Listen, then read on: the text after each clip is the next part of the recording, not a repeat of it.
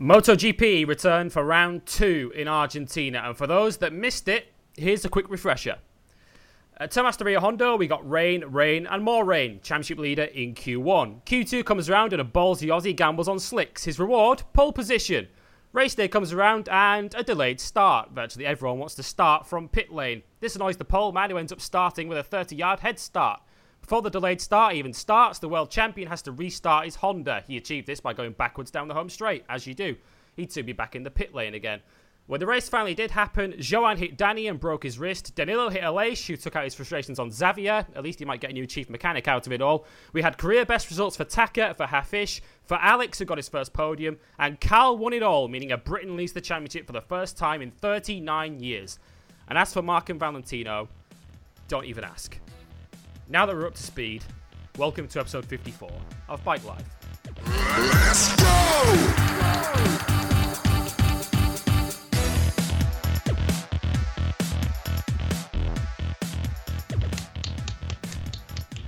It was a crazy old weekend, folks. Welcome to episode 54 of Bike Life here on Motorsport 101. And I don't think we've looked forward to an episode of this podcast more than we've looked forward to this one. So, well, welcome to all of you to this show as we look back on the second round of what is already an incredible MotoGP season at Termas de Rio Hondo in Argentina, where everything, quite literally everything, happened in one of the most chaotic MotoGP races we have ever seen. We will try our level best to break it all down over the course of the next couple of hours or however long it bleeding takes.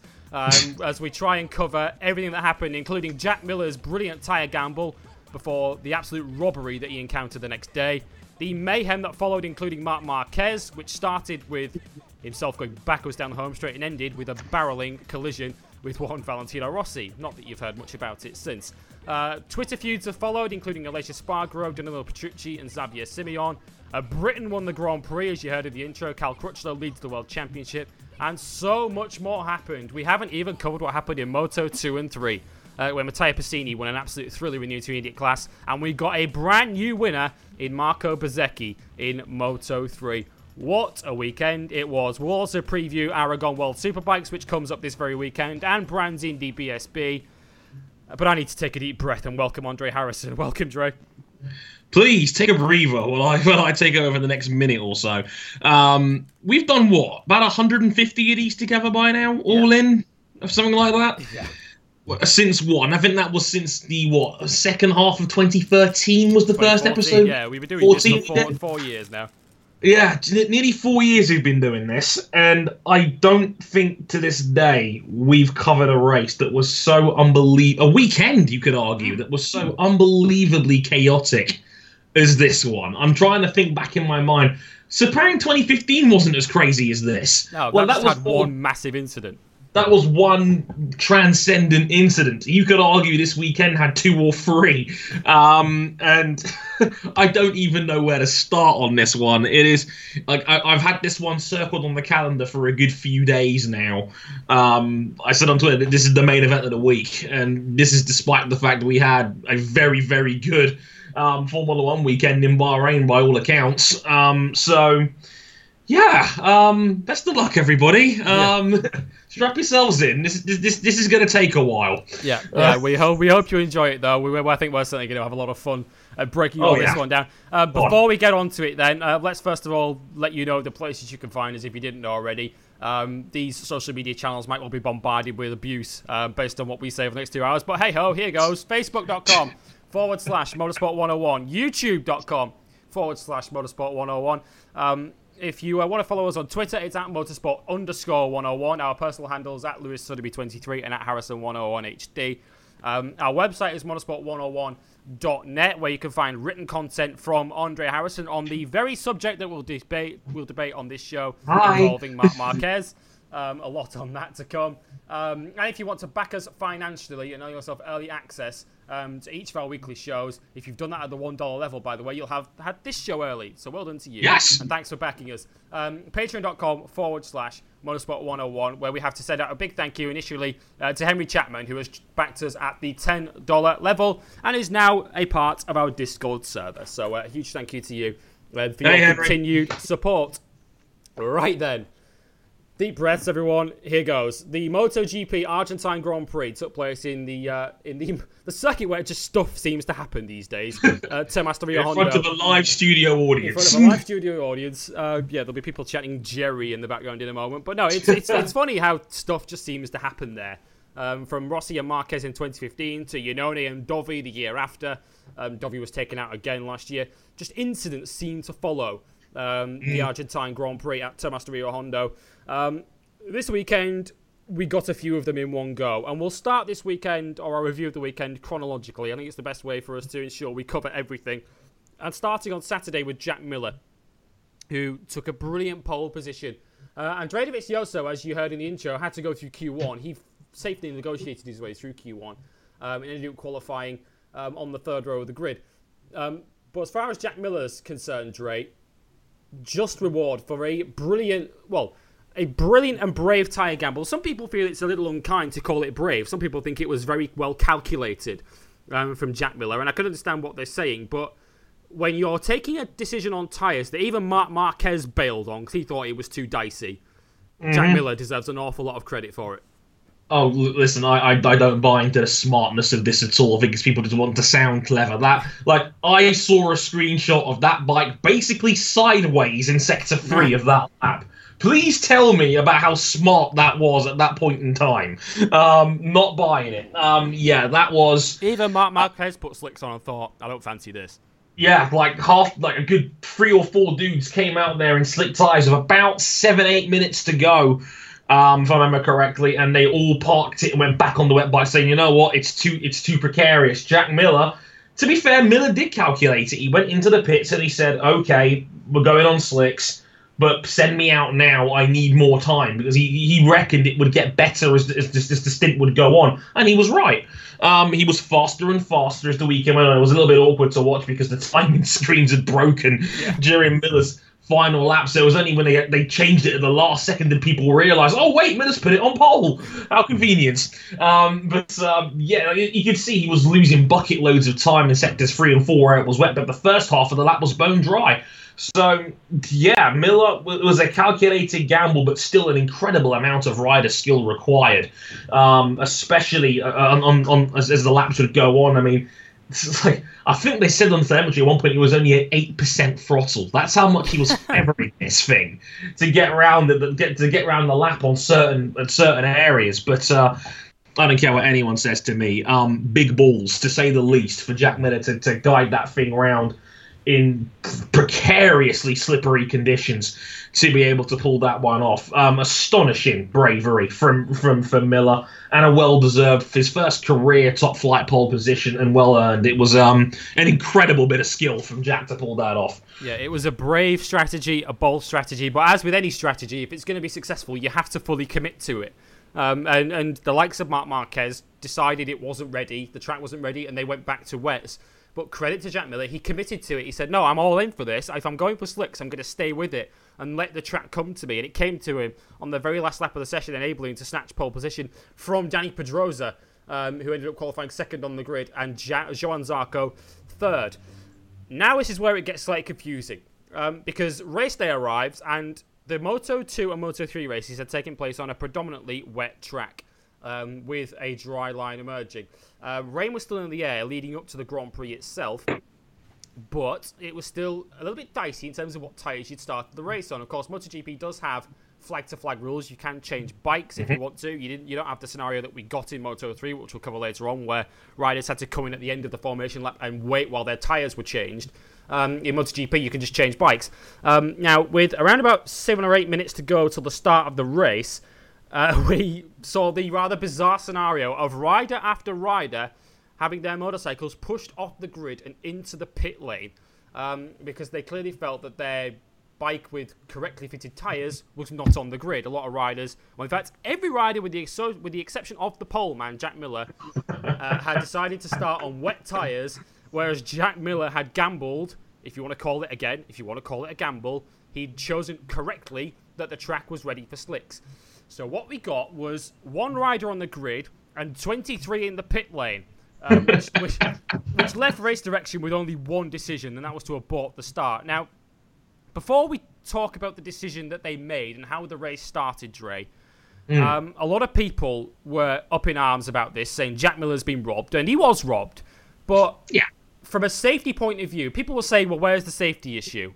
If 23 riders all trying to make a full speed race start out of a crowded pit lane isn't a safety issue, I don't know what is. They had to abort it. Yeah, they like yeah. I mean, uh, yeah. Jack Miller, in a sense, was robbed because he. I mean, his his correct decision was rewarded with what was basically a fifty-yard head start um, which was worth probably about a second in real world running. Um, probably not even that, to be honest, because they caught him up very quickly once the race started. Um, but. Uh, we, have seen this before. They, they were, they were, we were going to have something very similar, I think, at Silverstone the year before, mm. where everybody was in the pits because there was a sudden downpour with about five minutes before the race started. Um, so yeah, Dorna was left with no choice. They had to delay the start. The race direction had to do it. It was like you cannot have 23 bikes coming out of a narrow pit lane side by side at full racing speed, trying to trying to get position on a slippery track. Still, you can't do it. It was an it, that would have been an absolute disaster, um, especially proven later incidents in the race would have proven that the track was still very wet in certain areas. Um, so yeah, like with, like the riders kind of took matters into their own hands, really, um, which I'm not a big fan of. Unfortunately, I think no. they could have done it a little bit better. But I mean, I think the teams just took matters into their own hands, and that's not ideal either by any stretch of the imagination. Yeah, David but, David Emmett used a very good term where he said it was essentially mob rule um, yeah. on on the pit lane on, on the on the grid there, and we saw the remarkable scenes of all of the team bosses stood in a circle on the main straight where the medical car was placed, trying to yep. crash out a compromise because Jack Miller was sat there on the grid, all ready alone, all alone, ready to go, with all of the all of the fans on the uh, on the main straight cheering his name. He's trying to whip them up into a frenzy because they all know what we all knew that he was going to get shafted out of this. Because yep. had that race had that race purely just gone ahead and started with him on slicks and the rest of the guys on wets, he would have essentially been 30 seconds up the road while the rest of the field had to pit at the end of the first lap to change their motorcycles. Um, yeah, not, and, yeah and, not to mention Pramac's team boss in that circle, angrily just gesticulating, knowing that this shit was, knowing this shit was about to go down, and knowing that his rider was about to get completely screwed by the exactly. rule book. And and what what I think it was a bit amateurish the way it was all thrashed out, and it looked bad on TV. There is no yeah, it was very bad, bad, on TV. Um, as we had a race delayed, there was no official word from race direction. We always get those tickers along the bottom of the screen explaining what's going on. We got nothing other than start delayed, and that was it. Um, due to um, safety reasons. Due to safety reasons, there was no kind of verdict on like what was going to happen with the with the grid process. We soon found out, as we saw on the pictures. Um, but I, the more and more I think of it, Dre, as, as amateurish as it looked, I have some sympathy for race direction in this because th- there are some scenarios, I suppose, that race direction just cannot account for. That the regulations just cannot. You know, I'm pretty sure there is not a line in the rule book that covers that eventuality, where 23 bikes are pushed off the grid and one stays on. Um, and essentially, you know, leaves the rest of the field in, in the wrong and him in the right, and essentially I mean, what could what what were Resurrection in a position to do? They were kind of painted into a corner, yeah. Yeah, they absolutely were. Um, as as David said, mob rules. It was like I said, the teams took matters into their own hands on that one. They were willing to drop to the back of the grid or start from the pit lane in order to, to be on the dry bike, which obviously was the right thing to do if you're a team boss, as proven by the race conditions itself. They were absolutely right to start on the dry tyres, and if you can see this this was like conveniently exploiting a loophole because we saw it at the Sachsenring in 2013 when we had half the field on wet tyres and then half the field on dry tyres because the track had dried up just enough before race start to consider to consider the dry tyre. And we saw the, the, the, the, havoc that it wreaked out because we had 10 bikes fighting for position coming out of the pit lane. Um, so what, is, is, is 10 okay, but like 23 is too much? Like, where's the line here? But as you say, like, they're not going to have that in the rule book now, are they? Like, you can't like like if anything, we've praised race direction in the past for coming up with very good opportunistic solutions to problems like this. We saw it at Assen a few years back, where again there was a sudden downpour within minutes of the race start, and they said, okay, we're going to delay the start. Everybody takes two warm up laps, and then you can make a decision, basically. And it worked. It worked to perfection, and we got a great race out of it, just despite the fact we had a second torrential downpour during that race. But hey, you, you can't predict these things. In, but terms, in said, terms of this one, uh, in terms mm. of what they did this on this occasion, uh, I, I, again, it looked amateurish and again, there was very little that I suppose they could have done. But when I saw the solution that Race Direction adopted, which was essentially to give keep Jack Miller on pole position and adopt basically have six rows of empty tarmac behind him before the rest of the grid lined up. So essentially, Jack Miller started on pole, and the second qualifier, Danny Pedrosa, essentially started from what? Let's let's let's calculate this from around twentieth on the grid. Um, yeah. And then Zarko and the rest of the field started from 21st, 22nd backwards. Uh, it just seemed like a very ham fisted, clumsy way of, of addressing a problem. The way I see it, Dre, you either punish these guys properly for going into the pit lane and give them all right through penalties, or you do nothing and say sorry. Those are the that's the, those are the rules. That's the way the cookie crumbles, Jack yeah, like I, I think you're absolutely right. I think I think the best solution would have been delay the start and basically cut, class that race as null and void and yeah. start over with the grid as it was meant Jack. to be in the first place. Like tough luck, Jack, basically. Like either that or, as you say, give everyone but Jack Miller a ride through penalty, and that's never going to happen. No. Um, again, you'd, you'd have an you'd have a wide open pit lane, and that would be potential. Because yeah, we had Loris Baz as one of them on Twitter saying this isn't right, so we need to give Jack Miller a 30 second head start. And I'm thinking, well, it, I, I agree with your sentiment, Loris, but how do you execute you that? Like, like, how in the rulebook do you give Jack Miller a 30 second head start? You can't do it. Yeah, this um, the Isle of Man TT.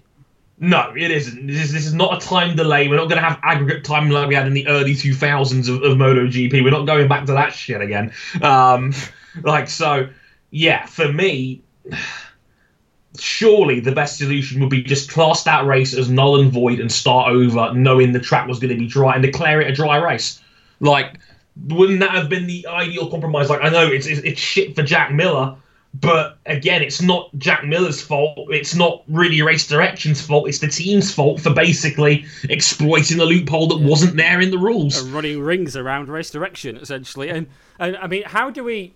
I mean, it's not exactly the first time something similar to this has happened. She referenced Silverstone three years ago. Um, and I, I remember vividly being in the in the media center in that race and just waiting for the the buzz of, of bikes riding down pit lanes. We knew it was going to happen.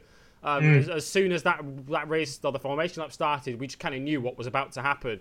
Um, right. But fortunately, on that scenario, everyone came in pit lane. Um, so it pretty much made the decision for race direction. They didn't have a split. They didn't have two camps where. No. In, in this case, we had two very distinct camps, one with one rider in it and one with 23, and it was impossible to please both. Um, but now that this scenario has happened, what can race direction do to ensure it doesn't happen again? I mean, I on Twitter the other the other night when this happened proposed a solution. Whereas, I mean, the first of all, the race was declared wet pre-race. Um, mm-hmm. So f- immediately, flag to flag rules are in operation. You can change bikes at any stage in a wet race. Yeah. Um, now, for me, it should be forced on these riders by regulation.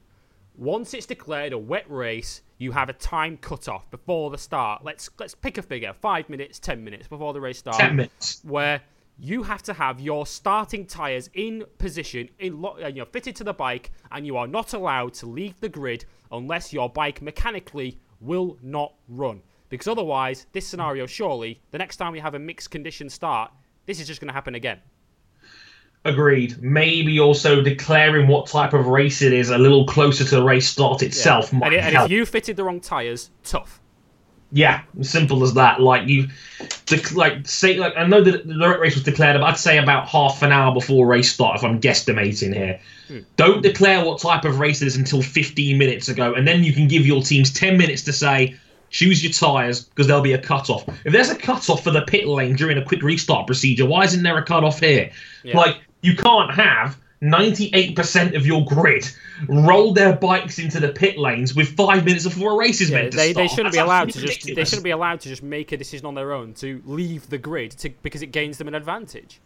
No, like, like that. That's not on. You can't. You can't possibly do that. That was ridiculous to watch on TV. It was ridiculous having thirteen team bosses huddled around race direction, telling them this is how we're going to ham fist this solution to give Jack Miller some advantage, but not really an advantage. Yeah. they gave him 30 yards. That's what he, he should have 50 seconds. yards. Well done, fellas. Like, re- really, you, you, did a great job on this one. Like, um, it was a bad look on TV. I, I completely echo your sentiments on this one. It was a it was a bad look on TV, having all the team bosses huddled around in a circle trying to figure this out, while Jack Miller is on his own basically being punished for being the only person to make the correct strategy call here and doesn't really get a reward for it. It's a real shame. It's like it's it's it's like Lemony Snicket. It's a series of unfortunate events, really. On this one, it's like there was there was a lose lose for everybody involved, and like now they've got a template. Yeah. Change the rule book to say we'll declare a race with 15 minutes before the start. Pit lane is closed five minutes before the race kicks off. Simple. Problem solved. Yeah, yeah, yeah, and as I say, I mean, you, your, your bikes can still be allowed to enter pit lane, but only in case of mechanical problems. As in your right. bike, you can't just be allowed just to decide on your own whether your bike's fit or not to just leave the grid. Um, in my in my in my view, um, now that that was all shaken out, the race finally got underway. What some 20 minutes late, um, and surely that's the end of the chaos. Boy, how wrong you'd be. Uh, oh no! Um, because as the bikes are lining up on the grid and Jack Miller's looking behind him, seeing 30 yards of empty tarmac before the rest of the field line up, Marc Marquez's bike has stalled uh, on the grid. Now, this is where the chain reaction of events that got the whole world talking really began. Um, yes. Because Marc Marquez stalls the bike on the grid, and in a way, it was quite fortunate for him that there were 30 yards of empty tarmac ahead of him where he could bump start his bike again and get himself back in position. Unfortunately, though, this is amazing. What an amazing spectacle that was! Seeing yeah. Marquez bomb start down the yeah. six rows of empty tarmac, like riding, guys, I'm going again. Let me put it back quick. Yeah, riding backwards down the home straight, whilst you've got two marshals trying to push him into the pit lane. Um, oh. Because if you stall on the grid, you go down pit lane. That that's part of the regulations, which is why Marc Marquez was given a ride through penalty. Um, and it's amazing. I mean, hindsight's a wonderful thing, and, and there are many, many, there are many, many things we're going to discuss here surrounding Marc Marquez. But just a sad. He, yeah, but when he looks back on this race, he might not be thinking this, but I kind of can't help but thinking, and I'm not just saying this because I had 20 quid on him. Um, but, but, if Marc Marquez had just decided to just rolled his bike down pit lane and started from pit lane, I'm not ruling out the possibility he might still have won it. He probably would have still won that race because he, he, was so much faster than everybody like, else his pace was absolutely astonishing during that race. In open air, he was one to one and a half seconds a lap faster than the leading group. The, the, the group that we had that eventually settled down, it was Crutchlow, Zarco, Rins, and Miller in the, in the, as the leading four, with everybody else kind of spaced out. But Marquez's pace was absolutely insane, and like like the, there was there was like entrails coming off the end of the bike, like it was like a Back to the Future movie. It was his pace was insane. He probably would have won that race from because starting from the pit lane really isn't like like in Formula One, for example. If you start from the pit lane, you don't get to go until all the cars have cleared turn one. That's the rule. I think with MotoGP, it's a little bit less than that. They tend to be a bit more generous with that one. So I think he'd only maybe, obviously, besides losing track position, it'd probably only lose maybe 10 seconds? 5 to 10 seconds. Yeah, yeah 5 to 10 seconds. Whereas the ride through cost him 30 seconds. Yeah, 27 seconds was, was, was what Keith Huewen worked out the, the ride through penalty to end up being. It was luckily it was one of the shorter pit lanes in, on, on the calendar, so it didn't hurt Marquez as bad as a normal ride through would. Not to mention the field was all pretty spread out anyway. So um, that was a benefit to Marquez. Well, partially anyway. More on that in a minute. But yeah, I, I, I, agree. I think he he would have had a shot at winning that from the pit lane if he had just rolled the bike down there. Like I, I, I it's funny because Marquez is so ingenious sometimes that he's like, you know what, I was going to get my bike going again, and then he realizes, oh my god, he's rolling it down the pit lane backwards. He can't do that. Like. Mm like if you ever play any racing game on any video game console you've ever seen, the one thing they will always tell you: never drive backwards, ever. Yeah. I, I, cannot tell you how dangerous that is.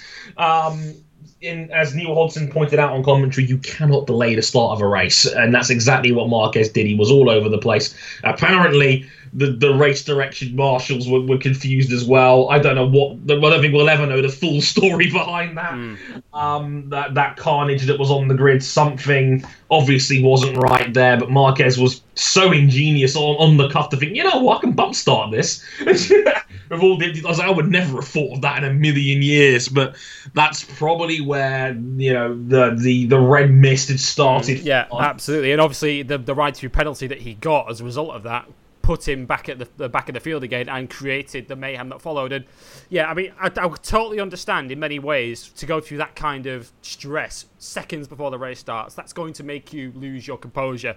Um, mm. But you know, I would I would go as far as to say that from that moment on, Marc Marquez's head had gone. Um, yeah, and, and okay. it lo- and it looked like it um, because let's now sort of get into what followed.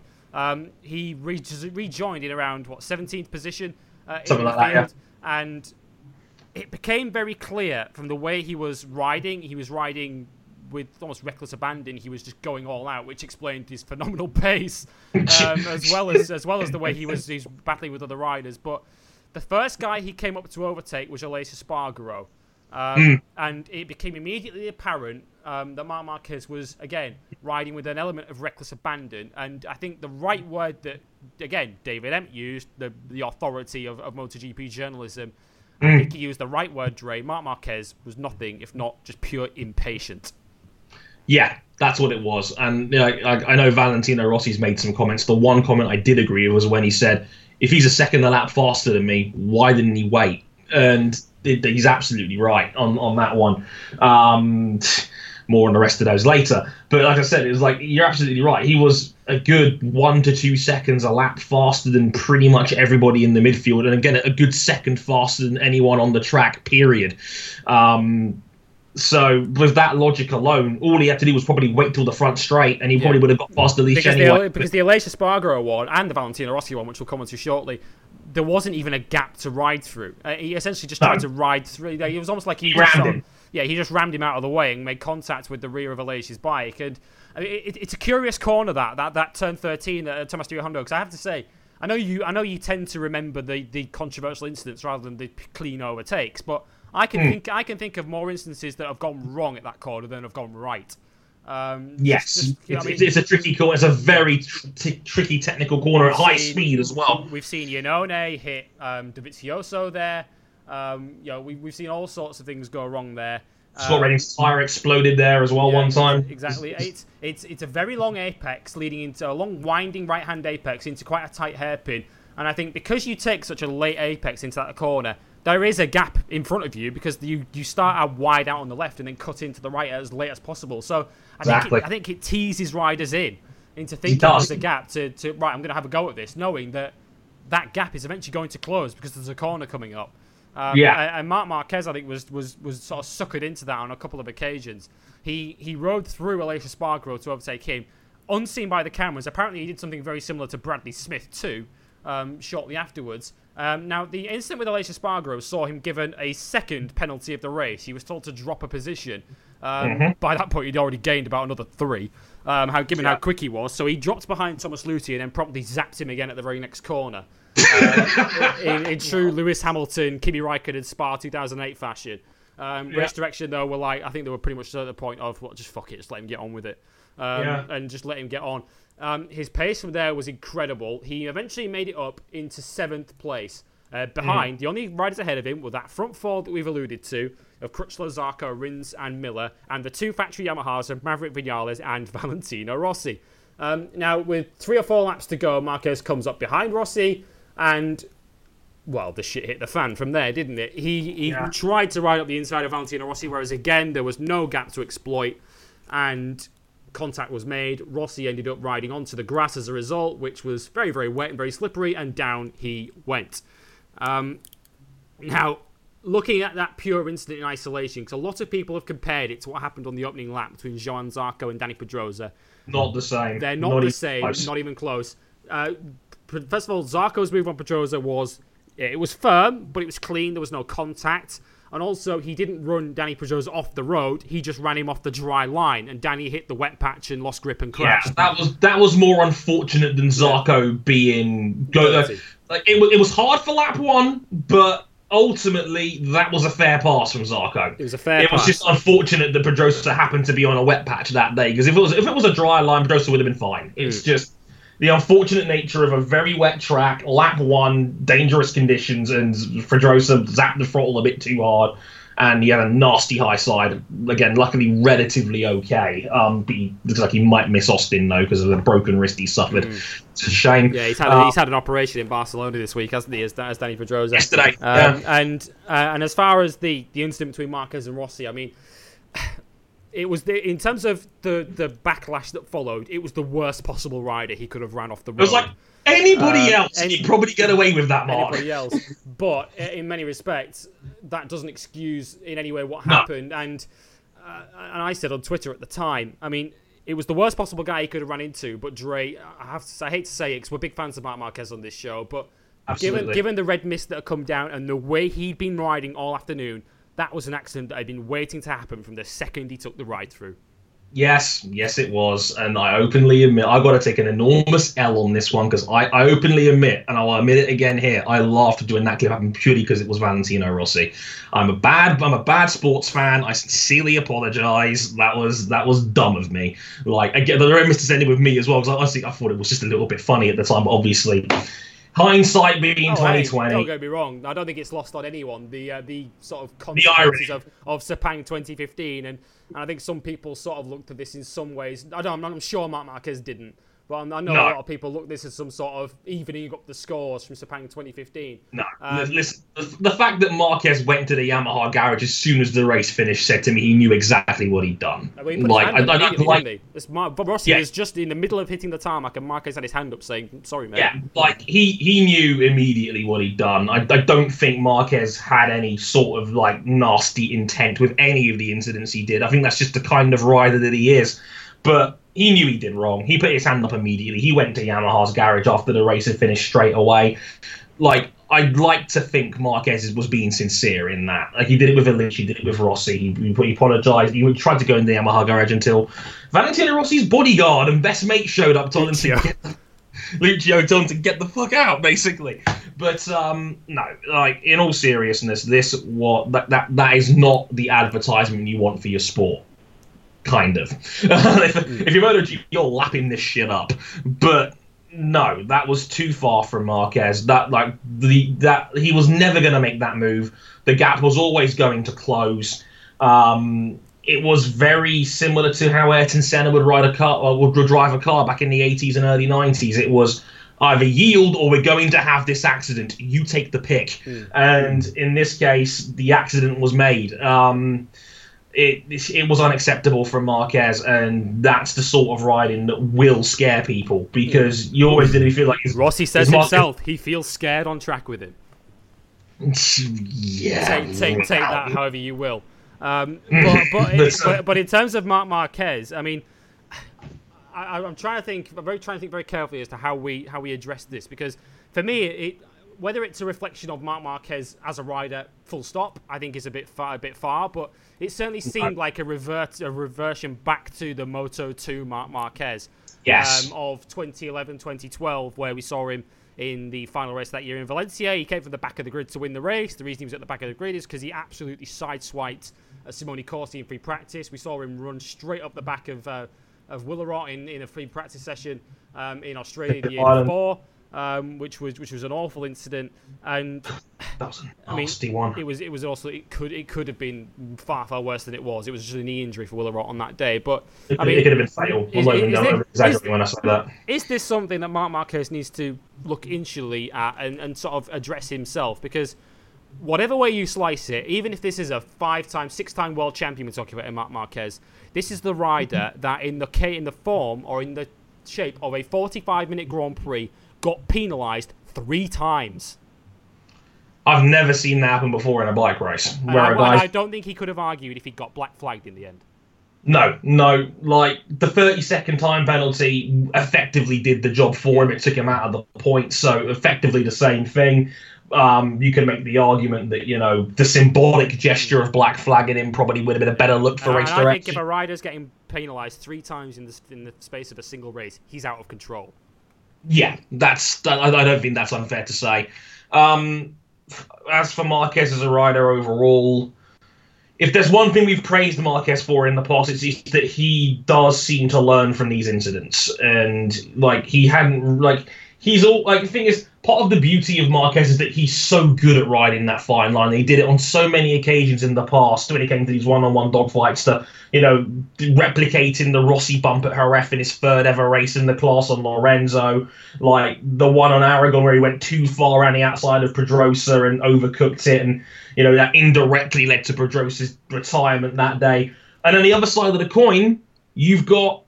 The, I remember the Lorenzo pass at Village in Silverstone where he was able yeah. to just cut the angle so beautifully that there's nothing Lorenzo could do, and he admitted it after the race that I just can't do that. I can't lean the bike that far. And it was such an iconic pass. It was part of MotoGP's intro for the TV package. So you can't really win if you try sometimes on these scenarios. And it, I think I said it before, it gets to an overall point where I think MotoGP kind of relishes these sorts of things really deep down. But um, because I think the very culture of bike racing itself has been exploiting these debatable incidents. I mean, it enjoys confrontation. Exactly. I saw Toby Moody went off on a scathing rant on Twitter after the race, and I, and I had to retweet it. I said, "Listen, Tobes, like part of your leaving package on Eurosport was was they're gonna hit, they're gonna hit as Valentino Rossi like rides the apex of Jerez and bumps Gibernau out of the road to win a Grand Prix. Mm. Now, in any other sport, that would not fly, but in MotoGP, we celebrate that. We put it front and center on the highlight reels. We, that was one of the most iconic moments in recent bike racing history. It still so, is.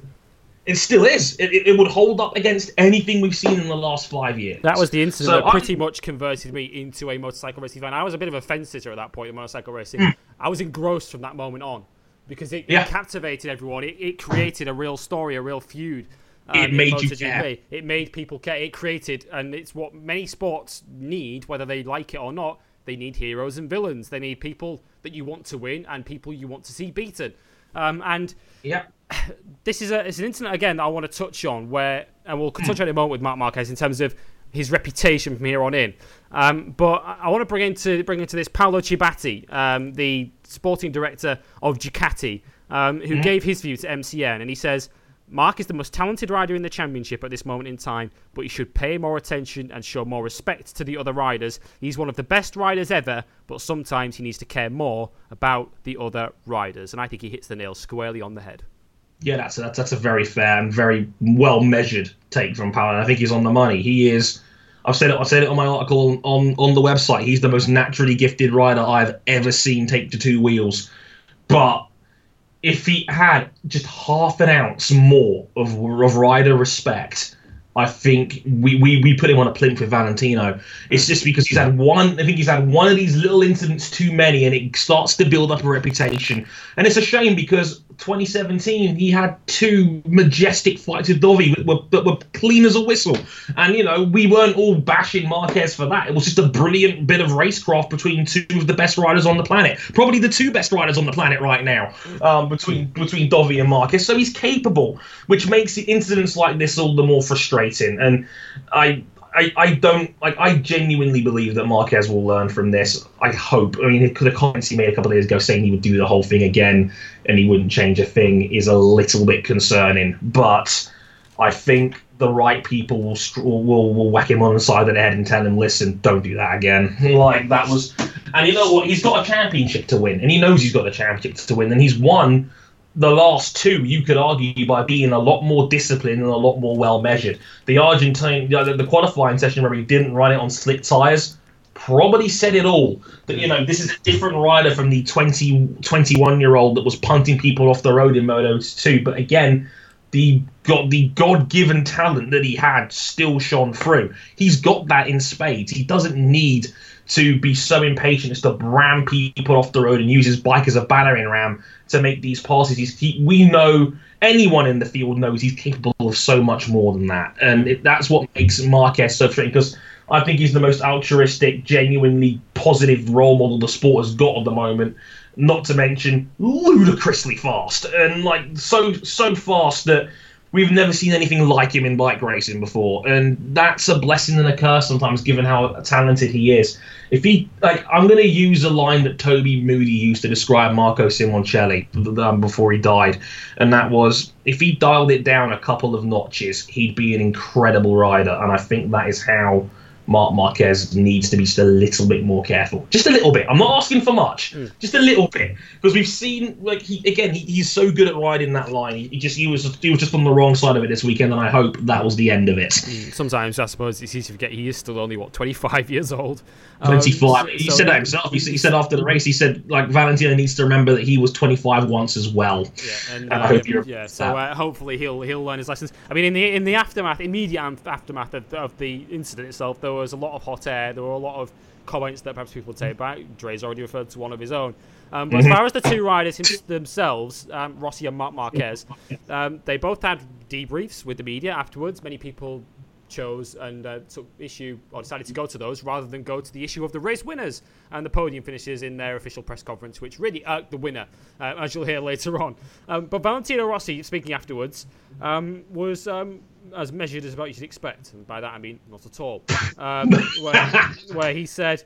If you start to play like this, you raise the level to a very dangerous point. If all the riders race like this without any respect for their riders, this becomes a very dangerous sport and it will finish in a bad way. I'm scared on the track when I am with Marquez. I was scared today when I saw his name on my board because I knew he was coming to win. You just hope that you don't crash. I'm not race direction, but they will decide. Like this, he destroyed our sport. When you go at 300 kilometers an hour on the track, you have to have respect for your rivals. I do not know what is the right penalty, but I wanted to speak to race direction as I do not feel protected by race direction. When you don't feel protected, you have to make your own as nothing happens. If nothing happens next race, he will do exactly the same. I do not have fun when he is with me. He raises the level. He does not play clean. He does not play aggressive. He plays dirty. Uh, Marquez also tried to apologise, as we've alluded to. He went straight to Valentino Rossi's garage post race. He was immediately told to go forth and multiply by Uccio Salucci and Lin Jarvis. Um, he didn't go to Valentino Rossi's office directly, which Rossi took issue with. He says his apology was a joke and he could shove it up his ass. His direct comments. Um, it was PR. He did not have the balls to come into my office alone. Like always, he comes with his manager, with Honda. Uh, he's referring to Emilio Alzamora there, uh, in front of all of the cameras because this is what is important for him. He doesn't care about you. I don't want him to speak to me because I know that is not true what he says to me. Uh, Marc Marquez, in response to that, says, Honestly, I do not care what he says because I just focus on my words and I know what happened. I recognize my mistakes and I will try to improve for the future. I'm happy for the race as the pace was very good, but about the rest, I just try to focus on pushing 100%. But I'm disappointed too because in my career, I never go into another rider thinking he will crash. I try to avoid that. Sometimes you overtake and it is close, sometimes it is clearer. What happened with Valentino was a mistake caused by the track conditions because I took the front and he is wrong to say I did it on purpose. Um, now, I, I, think we're probably asking a little too much given the egos and the personalities involved to expect either of them to be particularly measured um, no. immediately following the incident. Um, but what saddens me, Dre, on two counts, what really saddens me about this is that any hope of any sort of bridges being built between Marquez and Rossi, not only have they been burnt, they've been torched and urinated on um, yeah, after this incident. And also, what really saddens me is any hope of Marc Marquez's reputation being rebuilt in the eyes of those that hate him and doubt him, again, I think, have been completely evaporated. No, if anything, they've just been doubled down yeah, on. That really by... saddens me. Yeah, it's a shame because, like anyone that knows their history knows that Valentino Rossi is Marc Marquez's hero, and I know Valentino tried to make out that he wasn't, but the pictures are there, the proof is there. Like Marquez idolized this dude. Uh, I, I don't think Marc Marquez is going on a bike thinking I'm going to try and take my rival or take my take my greatest hero out of a motorcycle no, race. I'm proof of a point. Yeah, and and for what it's worth, I think Rossi's comments were complete hyperbole. And again, probably heat of the moment to a degree. Um, like, because you can make the case, like, as, as many people have pointed out on Twitter in the last week, you could make the exact same claims about Valentino Rossi in his career yeah. that he's making out about Marc Marquez in the past. We've seen incidents like Motegi 2010, like Jerez 2006 You know, like like Jerez 2011, where he slid out, made an over-ambitious pass on Casey Stoner into turn one, took him out of the race. And what did Valentino Rossi do again? Oh, that's right. He went into Casey Stoner's garage with his helmet on, trying to apologise, and got owned on hard camera for it yeah. by Casey saying your ambition outweighs your talent. Um, and Stoner so, essentially accused Valentino of the exact thing Valentino is accusing Markov of trying to make a PR orchestrated apology for the cameras. Yeah. Now, I don't think a rider, as soon as they take their helmet off in the paddock, is thinking, you know, we'll look really good in front of the cameras.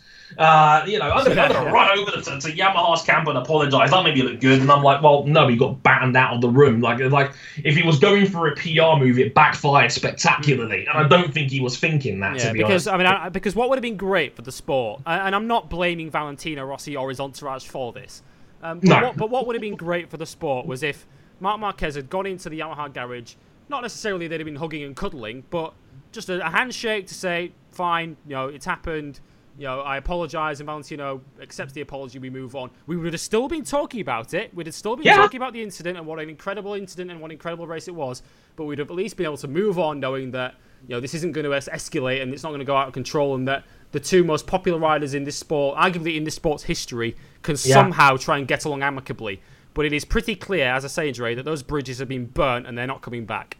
Yeah, it's not happening. It's not uh, like that. That is dead in the water to me, and um, it's a shame because, as I said, they are they are the two most popular figures that I think this sport has ever seen, um, and it's a shame. Again, I, and it's, it's it's a double shame because I've seen riders with better temperaments be able to accept those apologies. I mean, you saw it at this Grand Prix last year. and Aleix Espargaro takes out Dovi. Aleix immediately runs over the Dovi, sees if he's okay, apologizes. Again, this time last year, and at MotoGP in COTA, we had Dovi, like, you know, Pedrosa took Dovi out by accident. Mm. Pedrosa immediately walks over and apologizes and asks if Dovi's okay. Apologizes again to his face in the Ducati garage at the end of the race when it was when when the heat had died down a little bit.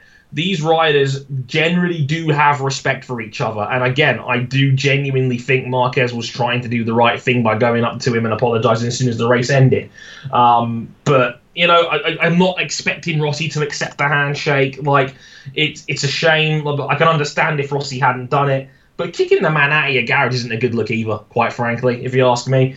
Um, but as you said, like that relationship is in tatters. That's it's it's a bonfire that's been pissed on. It's it's it's never coming back. Like Rossi's now just had all the vindication he needed when the Marquez heat died down from 2015 after all the accusations he made about him back then. He's doubled down on them now. Like I don't like for what it's worth, I don't think Marquez is dangerous. I don't think he was trying to be PR PR insightful. I don't. I, I, don't would, I would go as far as to say, in this kind of scenario, perhaps he is, but I, think Yeah. it's such a unique set of circumstances that it's very unlikely that he's going to find himself in this kind of scenario again, where he botches the start, has to have a ride through, has to come through the field on a half damp, half dry track. I think in many ways it was a perfect storm. yeah, it was a perfect storm, and I think people need to take it as the perfect storm that it is. I don't think making wide sweeping narratives about Rossi's character or, or Marquez's character in particular is the right way to go about this. You will never see a race like this again, in, in my opinion. To see a guy get penalised three times in the same race is bonkers. To see a half wet, half dry race like this is already you might get two or three a season. You like the, the fact that you know Marquez came through with with passes that you wouldn't normally see in a GP race. One in a thousand. This is like this is a this is a storm in a teacup, a perfect storm of all these issues coming together. And of course, the one guy Marquez takes out was, of course, bloody Valentino of all, of all people. Again, if it was anyone else, we were probably critical of Marquez, but we're not expecting this lightning storm to come out because you've hit. Valentino Rossi, the biggest name in the sport by a country mile, and the guy that still hates your guts. So, yeah, it's it's it's it's a storm in a team cup, and I think the best way of going about it is just putting a line in the sand and moving on towards COTA, which Marquez will probably win by about 15 seconds anyway. Uh, so Yeah, you could probably you could probably botch the start, take a ride through, and still win that one. Um, Yeah, but uh, but um, in- in terms of finishing off on Valentino and Marc, I mean, race direction did have them in a room after the race because they they talked to Marc Marquez because there was potential discussions on social media whether there will be any further punishment for Marquez given his conduct in the race and the fact that he had so many penalties. Um, I think wisely race direction decided just to leave it at that. Um, he's taken his medicine essentially because he's not scored any points and he's lost well ten 11 points, to his points. he's lost eleven points to his chief title rival uh, in Andrea Dovizioso. Um, but do I mean race direction uh, or MotoGP should I say and Dorna have taken what I think is quite a smart move in that for the pre-race press conference for the next Grand Prix next weekend in COTA, neither Marquez nor Rossi are going to be in it, um, which I think is a smart move to try and diffuse. it. Really? That makes that makes a change for Yeah. Dorna, doesn't it? Yeah, I, I think maybe they're perhaps bowing to Crutchlow as well because I believe, from memory, the six riders in the in the press conference are the top four from last weekend: Crutchlow, Rins, Zarco, and Miller, along with Andrea Dovizioso, and uh, there's one other whose name escapes me. Um, but I, in other words, no, neither Marquez nor Rossi are in it. But do race direction need to? sit these guys in a room and just remind them of their responsibilities to the sport here, Dre. Because I don't know about you, but uh, we kind of have this already. But the next time, because there's going to be a next time that Marc Marquez and Valentino Rossi are together on track. I don't know about you, but I'm going to be a bit nervous. Just a tad. Um, the blessing is that it looks like the Yamaha is a is a is a vastly inferior bike to the Honda this year, and that might be the blessing required to avoid that for the most part. up, yeah. Yeah, but um, look, it wouldn't hurt just to sit them down in a room and say, "Listen, fellas, we Not don't asking you to like each other, but come on.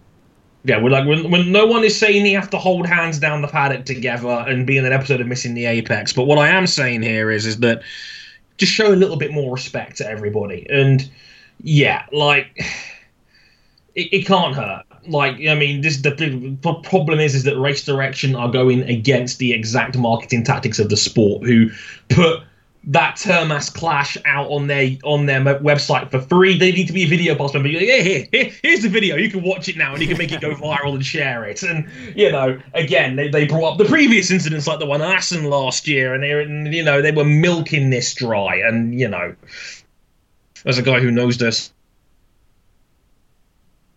not surprised in the friggin' slightest. But you know, against that. And that's kind of part of the problem here. You get this infinite feedback loop where the sport socially wants to enhance the crap out of this one direction, obviously want to try and tone it down. And that is going to be a problem going forward because, like, MotoGP, of course, is going to spin this up into as big a drama as they can. They've just had their highlight for the season in April rather than in November for once. Um, so, of course, that's going to cause some problems. But again, I don't think it would hurt just to sit those two guys down and just, or, or just sit the paddock down in a safety briefing and just say, guys, we can't have that happen again. Hmm. Like, just. Just have the utmost respect for your rider on track. Off track, we don't give a shit what you guys do. Like, you know, take to social media and trash each other for all we care. Just have a little bit of respect for each other out on circuit. We have we have a reputation to uphold. I don't hmm. think I don't think that would hurt. Now, in terms of the acrimony and the, you know, fierce debate, you'd think that would be the end of the matter. Fortunately, it's not even close, um, because Aleix Espargaro then chimes in uh, on social media. Um, now, his his tweet was in Spanish, so I'm re- relying on Twitter's own inbuilt translation tool to uh, relay this to you. Um, but he essentially says, I'm paraphrasing, um, sanctioning Marc Marquez for his actions in the race is fair. Um, you know, loss of points, etc. But if at Petrux9, which uh, if those of you who've been paying attention will know that's Danilo Petrucci, has beaten me much stronger. Now the translation isn't very kind to Elish there, but essentially he means the contact on track is much stronger and much tougher, and he is not sanctioned. Then you know what's going on. Is it because he's not fighting for the title? Um, and, he, and he includes a photo of Petrucci essentially riding into the side of Aleix Espargaro. Um, now, Aleix Espargaro has gone further than that this week in that he has tweeted, or more to the point, retweeted comments from a lot of his fans with still images of other incidents that Danilo Petrucci has been in, including an incident off the start line last year with Marc Marquez in Catalunya, uh, a previous incident at Mugello with Andrea Iannone, a previous incident at the final quarter of Austria with Eugene Laverty, a previous incident with Scott Redding in Argentina as well, um, which ju- for me just comes across very poorly. Um, It's now, petty. It's petty, and it, you I hate to say it, Elise, but you come across like a complete dick uh, on social Yeah. media with stuff like this. Um, now, this triggered a response from the Pramac team, who, of course, were pretty unhappy with their rider being completely hung out to dry on social media by one of his competitors. Pramac decided that they were going to put out a press release to try and not so much diffuse the matter, but defend their rider. If nothing else. Um, and I'll read it to you. Um, Alma Pramac Racing wants to express the disappointment reading some media comments on Danilo Petrucci's race. The contact between Danilo and Aleix Espargaro did not cause any consequences for the continuation of the race of both riders uh, but is nonetheless being considered in the same way as the contact that saw Johann Zarco, Marc Marquez, oust Dani Pedrosa, and Valentino Rossi from the race. Danilo himself was touched by siren on the last lap, having to widen his trajectory and allow Andrea Iannone to pass. In the hope that these reflections can be shared or analysed by the media, we give all of our fans an appointment in Austin with the commitment to continue to give Danilo Petrucci and Jack Miller the great emotions felt during the first two weekends of the 2018 MotoGP season. Aleix Espargaro responds to this on Twitter by saying, ha ha ha, he hit me harder than Marquez did. Bullshit. The picture is there. Don't lie, everybody. At Petrux9 is always, in all caps, riding like this. Um, Francesco Guidotti, the team boss of Pramac, tries to respond by saying, um, anyway, Petrux has been softer with than you with Dovi in Argentina 2017. You stop mm-hmm. bullshit and try to dolce in safety commission, i.e. dance, not on Twitter. Aleix responds to that by saying, You are nobody to tell me what I have to do, and yes, I made a big mistake with Dovi and I apologise to him and I didn't say bullshit and lie to people as your team is doing. Yikes. It gets worse, folks, because Xavier Simeon tries to be the voice of reason and tries to calm this all down. He says at the end, um, it's always the same people complaining just for media interest to show their name. The only one who can complain today is Jack Miller. He had to win the race with 30 seconds advantage. That's it. We can debate as long as you want. I have my opinion in many things as you have yours. At the end, somebody gives you an opportunity like someone gives me and many riders in MotoGP today and are in the same situation as you and my situation, so stop. Um, Simeon essentially, as like I say, trying to calm things down. Aleix Espargaro says, haha, many more can complain about a lot of things, for example, about riders that pay for a race when many good ones are home. oh, Simeon tries to say you are out of control. What did you win or make in your career to go to MotoGP? Before you go there, nothing. You are also one of many, only an opportunist.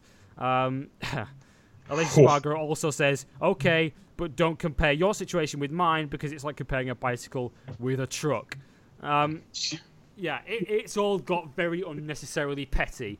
Um, between two riders who had nothing to do with the big incident of the week. Um, Aleix Espargaro also saying to Xavier Simeon, um, after Simeon said, I'm sure of one thing after that, it's that you are fucking stupid. And thanks for your attention to me and taking the time to answer my tweets. Aleix's response was, It's a pleasure. Next year you could be my CM, presumably standing for Chief Mechanic. If you want, you will have a lot of time, added with a wink emoji and no one really comes out of this whole thing well, Dre. Uh, I mean, Xavier Simeon seems like he was trying to diffuse it and try and calm everybody down. I think he learned his lesson. Um, just leave, oh. leave, leave, leave Aleix the hell alone on Twitter. I think with the letters in there. But Aleix Espargaro, who we've got a lot of time for, he's a talented rider, and I respect him highly. But on social media, he comes across awfully there.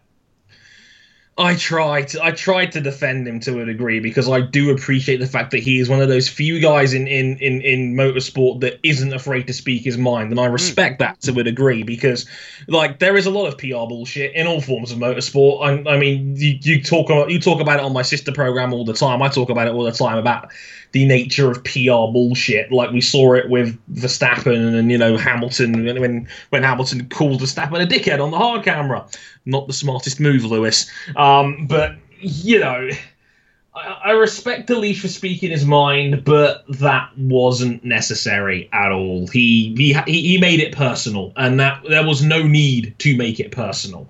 Now, to be fair, he makes a valid point about Petrucci. Is that you know if it, if it is true that Petrucci has hit him how he's hit him, why isn't he under investigation from the yeah. stewards? That is a fair point. But there are but ways there are ways of making that point, aren't there? Yeah. And Eugene yeah. Eugene Laverty got involved after that because cause he had his he, he was injured um, in Austria in 16 by by Danilo Petrucci's attempted overtake at the final corner, and he says, "Good to see you speaking up about this, Aleix. I tried to make this point after Austria 16 because re- repeat offences need to be taken more seriously. Petrucci already injured my brother in Aragon 13 with his usual, in inverted commas, diagonal dive overtake attempt and no apology."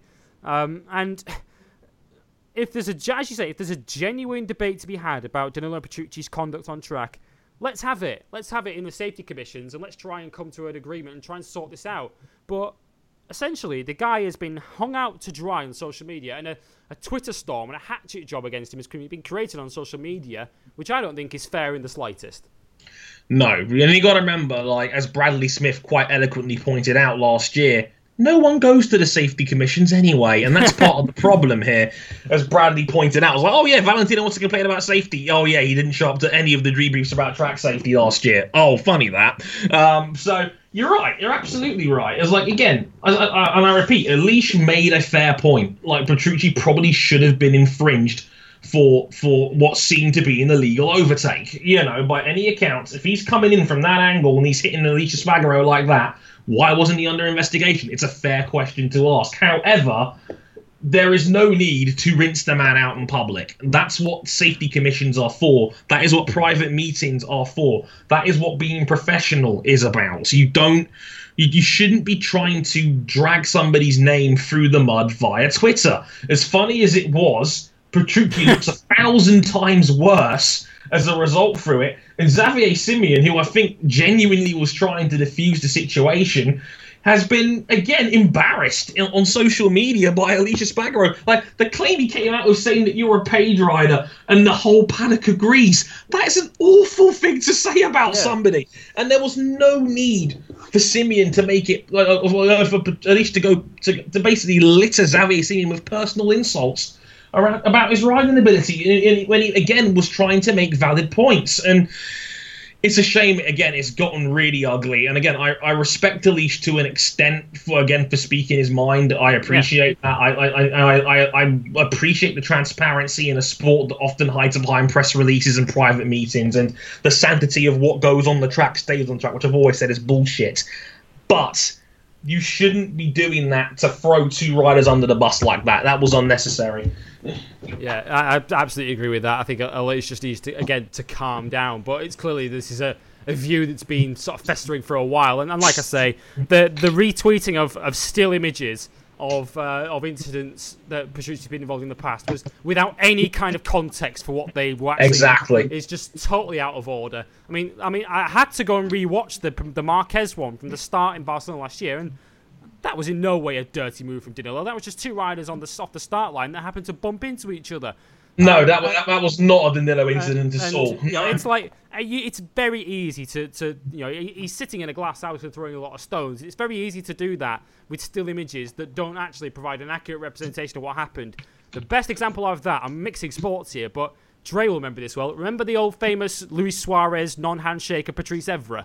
Um, yes. Back here when Magic United played Liverpool. And then there was, on that very day, there were people trying to post a still image of it like it was somehow Patrice Evra's fault for not yeah. shaking. Uh, how, shaking how dare you not accept the handshake of the man who called me ra- like, he was exactly. racist? And, and it's like it's on this occasion. It's like you're showing still images of these incidents, which yeah, some of them might well have been Danilo's fault, but you're essentially painting this guy as some dirty rider without actually providing the accurate context and the full body of mm-hmm. evidence to support it. And it's just totally out of order from Aleix Espargaro. And yeah, I, I, totally echo your comments. We, we shouldn't be trying to uh, stop riders from speaking their mind on social media, but I think he crossed the line and he was out of order in, in his treatment of Danilo Petrucci.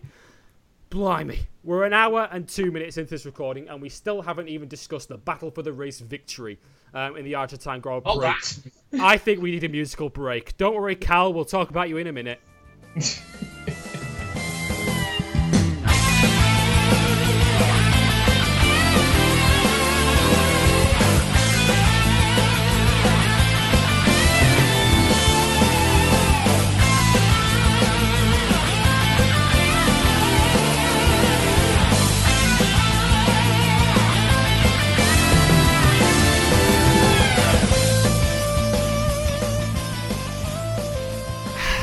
back with us on, on, Bike Live. This is episode 54. Looking back on the Argentine Grand Prix weekend. And let's talk about the battle for the victory because. What? I, I, know there was one, believe it or not, uh, unseen by most of us. But um, before we actually talk about the, the battle itself and who was in it and who won it, Dre, um, the sport is in a, a very rare sort of golden age at the moment in terms of how competitive it is um, and how many competitive riders and how many competitive teams and bikes there are out in the field. Um, and we have to make this point, Dre. How great was it for MotoGP in just the second race of the season to have a battle for the victory that involved a, a rider on an, for an independent team on a Honda, an independent rider on a Yamaha, an independent rider on a on a Ducati, and a Suzuki rider. on concessions because his factory's not been competitive. Um, welcome to the British Touring Car Championship. Um, but um, yeah, quite right.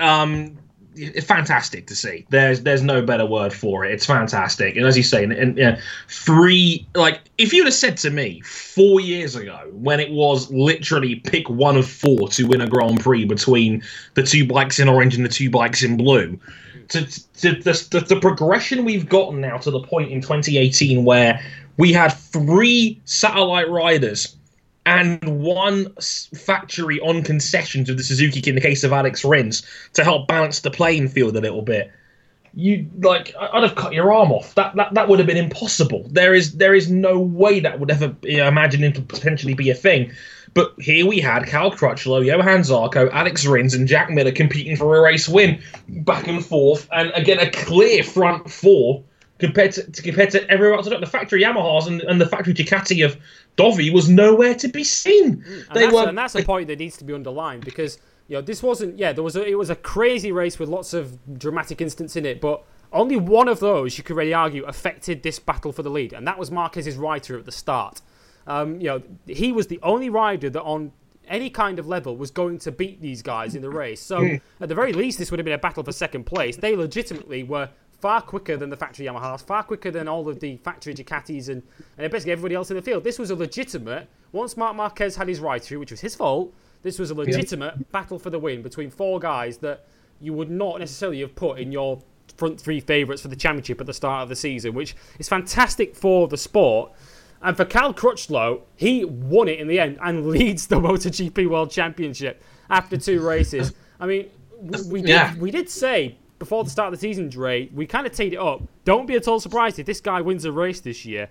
Um, and with Honda's looking so competitive and with Marquez and Pedrosa taken out of play for various reasons, Cal Crutchlow was in the position to convert it and a fully deserved victory. And you know we shouldn't forget he was fourth in the first race, so a fully deserved championship lead for Cal. Absolutely, he's done it on pure merit, and as he would tell you in, in, in Parc Ferme, don't doubt me. um, like I think, I just that was just peak Cal Crutchlow grumpiness at the end of that, especially given he got next to no attention in the post race yeah. debrief. Show me respect, fella. damn it. Yeah, respect my authority. Um, poor, poor Cal. Um, but uh, yeah, completely agree. He absolutely deserves the championship lead. He's got. He performed very, very well in Qatar, and he did it again here. It was just just uber strong. No, like what I loved about Cal is he said he predicted he was going to win the race. He he thought he had it in the bag. Um, he, he, he, he, said he won it comfortably in the end. He said he didn't feel any pressure. He didn't feel his tires were going to go. He didn't take Zarco as a threat in that scenario. I was like, I think he's a bloody liar personally. Yeah, but I think he would have but, finished a bit further away from you if he wasn't a threat. Yes, exactly. Mean, you only point two behind him going over the line together, basically. But uh, like again, as you say, completely deserved for Cal Crutchlow. He he's he's been fantastic, you know, in, in both races so far. Done exactly what he's needed to do for Honda. Um, not making silly mistakes like he was in previous years, and yeah, just getting his head down. And he saw the opportunity to go for the win today, and he, he took it with both hands and he got it. And pour one out for Johann Zarco because that mm. that first win is coming. It is absolutely coming, and it's like he's got to be thinking like, what is he? What has he got to do to win a Grand Prix at this point, Zarco? Because that's the closest he's gotten now. Only only two point a quarter of a second and more or less off the victory, and he still hasn't got a W to his name. Poor fella. But um, yeah, as said, a, br- a brilliant, deserved um, championship lead for Cal, the first Brit to lead the championship in almost forty years, which is bonkers to say the least. But uh, well earned, Cal. Mm, absolutely, a brilliantly judged victory from tenth on the grid. We shouldn't forget, or probably mm-hmm. more like twenty eighth by the time they'd shuffled them all back down the field. Pretty much. Um, but um, yeah, a, a, terrific victory for him. Um, as you mentioned, he leads the world championship, and I mean, it's difficult to say how long he'll lead it for because we're not. I don't think we're expecting him to challenge for the championship necessarily, but he does have some very neat points on the board at the moment. Um, but there's no reason really, given how competitive he's been right from the start of preseason testing um, and through the opening race weekend in Qatar there's no there was no reason to suggest that no matter how many crazy conditions and crazy scenarios came to pass that Cal Crutchlow could not win a race this year. So there's no reason, Dre, to suggest that he can't win more of them. Yeah, he's a race winner, and Honda looks like a looks like the best bike in the field so far this season. So why not? Like, why not have the belief that Cal can win multiple races this year? He did it in he did it in 2016. After all, there's no reason why he can't do it again. He's always been good in wet conditions. This was a, a, a changeable conditions race, you could say. And again, Crutchlow was very strong. Um, and as I say, like the Honda bike right now looks like an excellent base package going from weekend to weekend. It's been strong in Argentina. It, it tends to go strong in Argentina Argentina anyway. But in Qatar, it was stronger than it was supposed to be on paper. Again, Marquez, again, a bike length off the victory, and a, and a track that he doesn't tend to go well around. So the way it's going right now, I don't see any reason why Crutchlow can't win another t- round or two in there somewhere if, if, the right scenario befalls him, because the Honda is strong. There's no, there's no, there's no doubt in it. And again, he's going to a track now at COTA, where you know, again, another track where Honda tends to go very well in.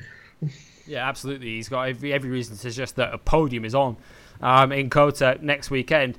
Um, as I mentioned, he goes there as the championship leader and he leads it by eight points. Uh, sorry, he leads it by three points with Dovizioso and he's then 10 clear of Zarco uh, in third. So he's in a pretty strong position to leave COTA and head to Europe uh, as championship leader um, in a few weeks' time. Um, you mentioned Zarco, the man he beat to the victory by a smidge in the end over the line. And yeah, that, that first win is surely coming for Johann Zarco. Um, it's a matter of time. Um, but even though he didn't win the race straight, again, another terrific weekend for the Frenchman. And he was the fastest and most competitive Yamaha rider by such a distance that even he could have probably taken the ride through penalty and still beaten the factory boys. Zarco finished almost 15 seconds in front of Maverick Vinales in the end. Um, again, Bit of an embarrassing display there by the Movistar Yamaha team. Even if Valentino Rossi hadn't been taken out, it would have been fifth and sixth over the line for the pair and a distant fifth and sixth at that. Um, 15 or so seconds off off the win was was Maverick. He was 15 seconds off Crutchlow's winning time. Um, they, they said in the I looked at the times this morning that Maverick did have the leader's pace towards the end, but it took him such a long time to get going. It was very much like Qatar. It was a carbon copy for Maverick. It was a case where he was poor at the start, but he was very fast at the end again. Very weird for the Yamaha team. But as again, as as, as mentioned, Johann Zarco on that 2016 Tech 3 is performing as well as anyone in the championship right now. His pace is fantastic. And again, he's making a mockery of the, of, of the factory team who, who, who can't sign him now. So, yeah. um, yeah, this is this is quite the pickle that Yamaha's put themselves in now. Yeah, he is ahead of both factory Yamaha riders in the championship. Uh, again, partly due to Rossi's tangle with Marquez, but he is third in the championship at the moment with Johann Zarco, ahead of Vinales, who's fourth, and Rossi, who is eighth. Um, but a terrific outing um, for him. Um, the podium was completed by Alex Rins on the Suzuki. Um, and we'll talk about the fourth man, Jack Miller, who will have left uh, the country and probably won't ever wanted to return to Argentina again um, after the way the circumstances conspired against him in the race. But, but we have to talk about Rins. And uh, again, another rider who we've been flagging up from the winter about how good this kid could be this season. But I'm not so sure we expected a podium at race two, Dre. And I think you're on mute. I have no idea what you're talking about. I was I was having a good run of form there for like a good few weeks of having that happen. Damn it. Um, yeah, gosh. Um, Alex Rins. Wow. Um, as you say, Suzuki, they've kind of been up and down the last two or three years in MotoGP. They've had moments of brilliance, like Maverick getting that first win since they came back. But on the other side of the coin, they've they've fallen up and down the field on, on occasions. But Rins, I mean, he he looked very strong towards the end of um, towards the end of 2017. You know, multiple top five appearances, beating fellow factory riders on several occasions, and he's he's he's taken that ball and he's ran with it. He's he's, he's still he, he, he he is a stud. He is the real deal. He is um, as good as anyone in that top six or seven now, quite frankly. And yeah, like he, he, was running in that leading group in Qatar before the crash, unfortunately, and then in this in this case again was challenging for the victory. And his race car was a little bit shaky. Made a couple of errors towards the end of that race that put him a little bit back from the front two, but. That's the first time he's ever been in the leading group for a Grand Prix victory. He will get better from this. He will learn. Um, you know, he he will be faster. There's no doubt about that. Um, but to finish third like that, and it's only what your your twenty first Grand, like not even your twenty because he had he missed four rounds through injury last year. Mm. So if already your fifteenth or seventh, like something like a seventeenth or eighteenth top flight race, and you're on the podium in a bike that doesn't on paper look like it should be that good, and to finish twenty one seconds ahead of your teammate Andrea Iannone down the road brilliant, absolutely brilliant from Alex Rins. The first podium and first of many. He he is a stud, and uh, you know the rumors that are coming through that looks like he's about to sign a two-year extension are well deserved. Yeah, it tie like him down. He's, yeah, like they're going to tie him down because he's Suzuki's number one going forward, and, it, and he's riding like it right now. Superb stuff from Rins yet again. Yeah, absolutely. A, a, stellar, stellar weekend for Rins. Pretty much, many, in many ways, just as he was in Qatar, but on this occasion, he finished it off with a result uh, on the Sunday. Um, terrific weekend for him and for the Suzuki team. I don't believe this affects their concessions just yet because it was a sort of mixed conditions, damp to wet race. So I don't think they quite lose the concessions just yet. Um, but Rins in third, Jack Miller in fourth, having led for the first half of the race, and it was Rins who was leading the chase for him for a lot of that race. As, as Dre mentioned, there were a couple of incidents where Rins tried to dive through to the lead, outbraked himself, and fell back again, um, mm-hmm. which um, which gave Jack Miller a temporary reprieve. Um, but in many ways, fourth position doesn't really feel like a, an adequate response or an adequate reward for how good Jack Miller was this weekend. We've already alluded to the start of the race and how he was kind of shortchanged by the circumstances and, and the way the race ended up getting underway. Um, but even so, pole position and fourth place for Jack Miller is some weekend for him. It says a lot for Jack Miller that that seems like a bit of a shortchanged weekend for him. It is. It's, it's, it was an incredible weekend for Jack Miller. Like a a a, a case where fortune truly favoured the brave on, on this last occasion. Year's Ducati, and, let's not forget. Yeah, last year's Ducati on a GP17. Let's not forget. Um, proof that bike can can still go, can't it? Jesus. um, but yeah, like the um, yeah, Miller finishing four seconds off the win. Again, a few mistakes during the race itself, dropped off to a little bit towards the end. Um, but never, I think, is a guy going to be more infuriated by finishing fourth uh, after all the shit that had happened to him the previous weekend. Um, the pole position was true bravery personified to to even get that. The fact he didn't get a 30 second head start from the from the grid was ridiculous because again the teams basically decided, no, you know what, Jack, you're not getting your advantage, basically. Um, and then in the race where he was punched up a little bit there by his his best mate Cal Crutchlow, Zarco, and and and Rins, some old adversaries there as well.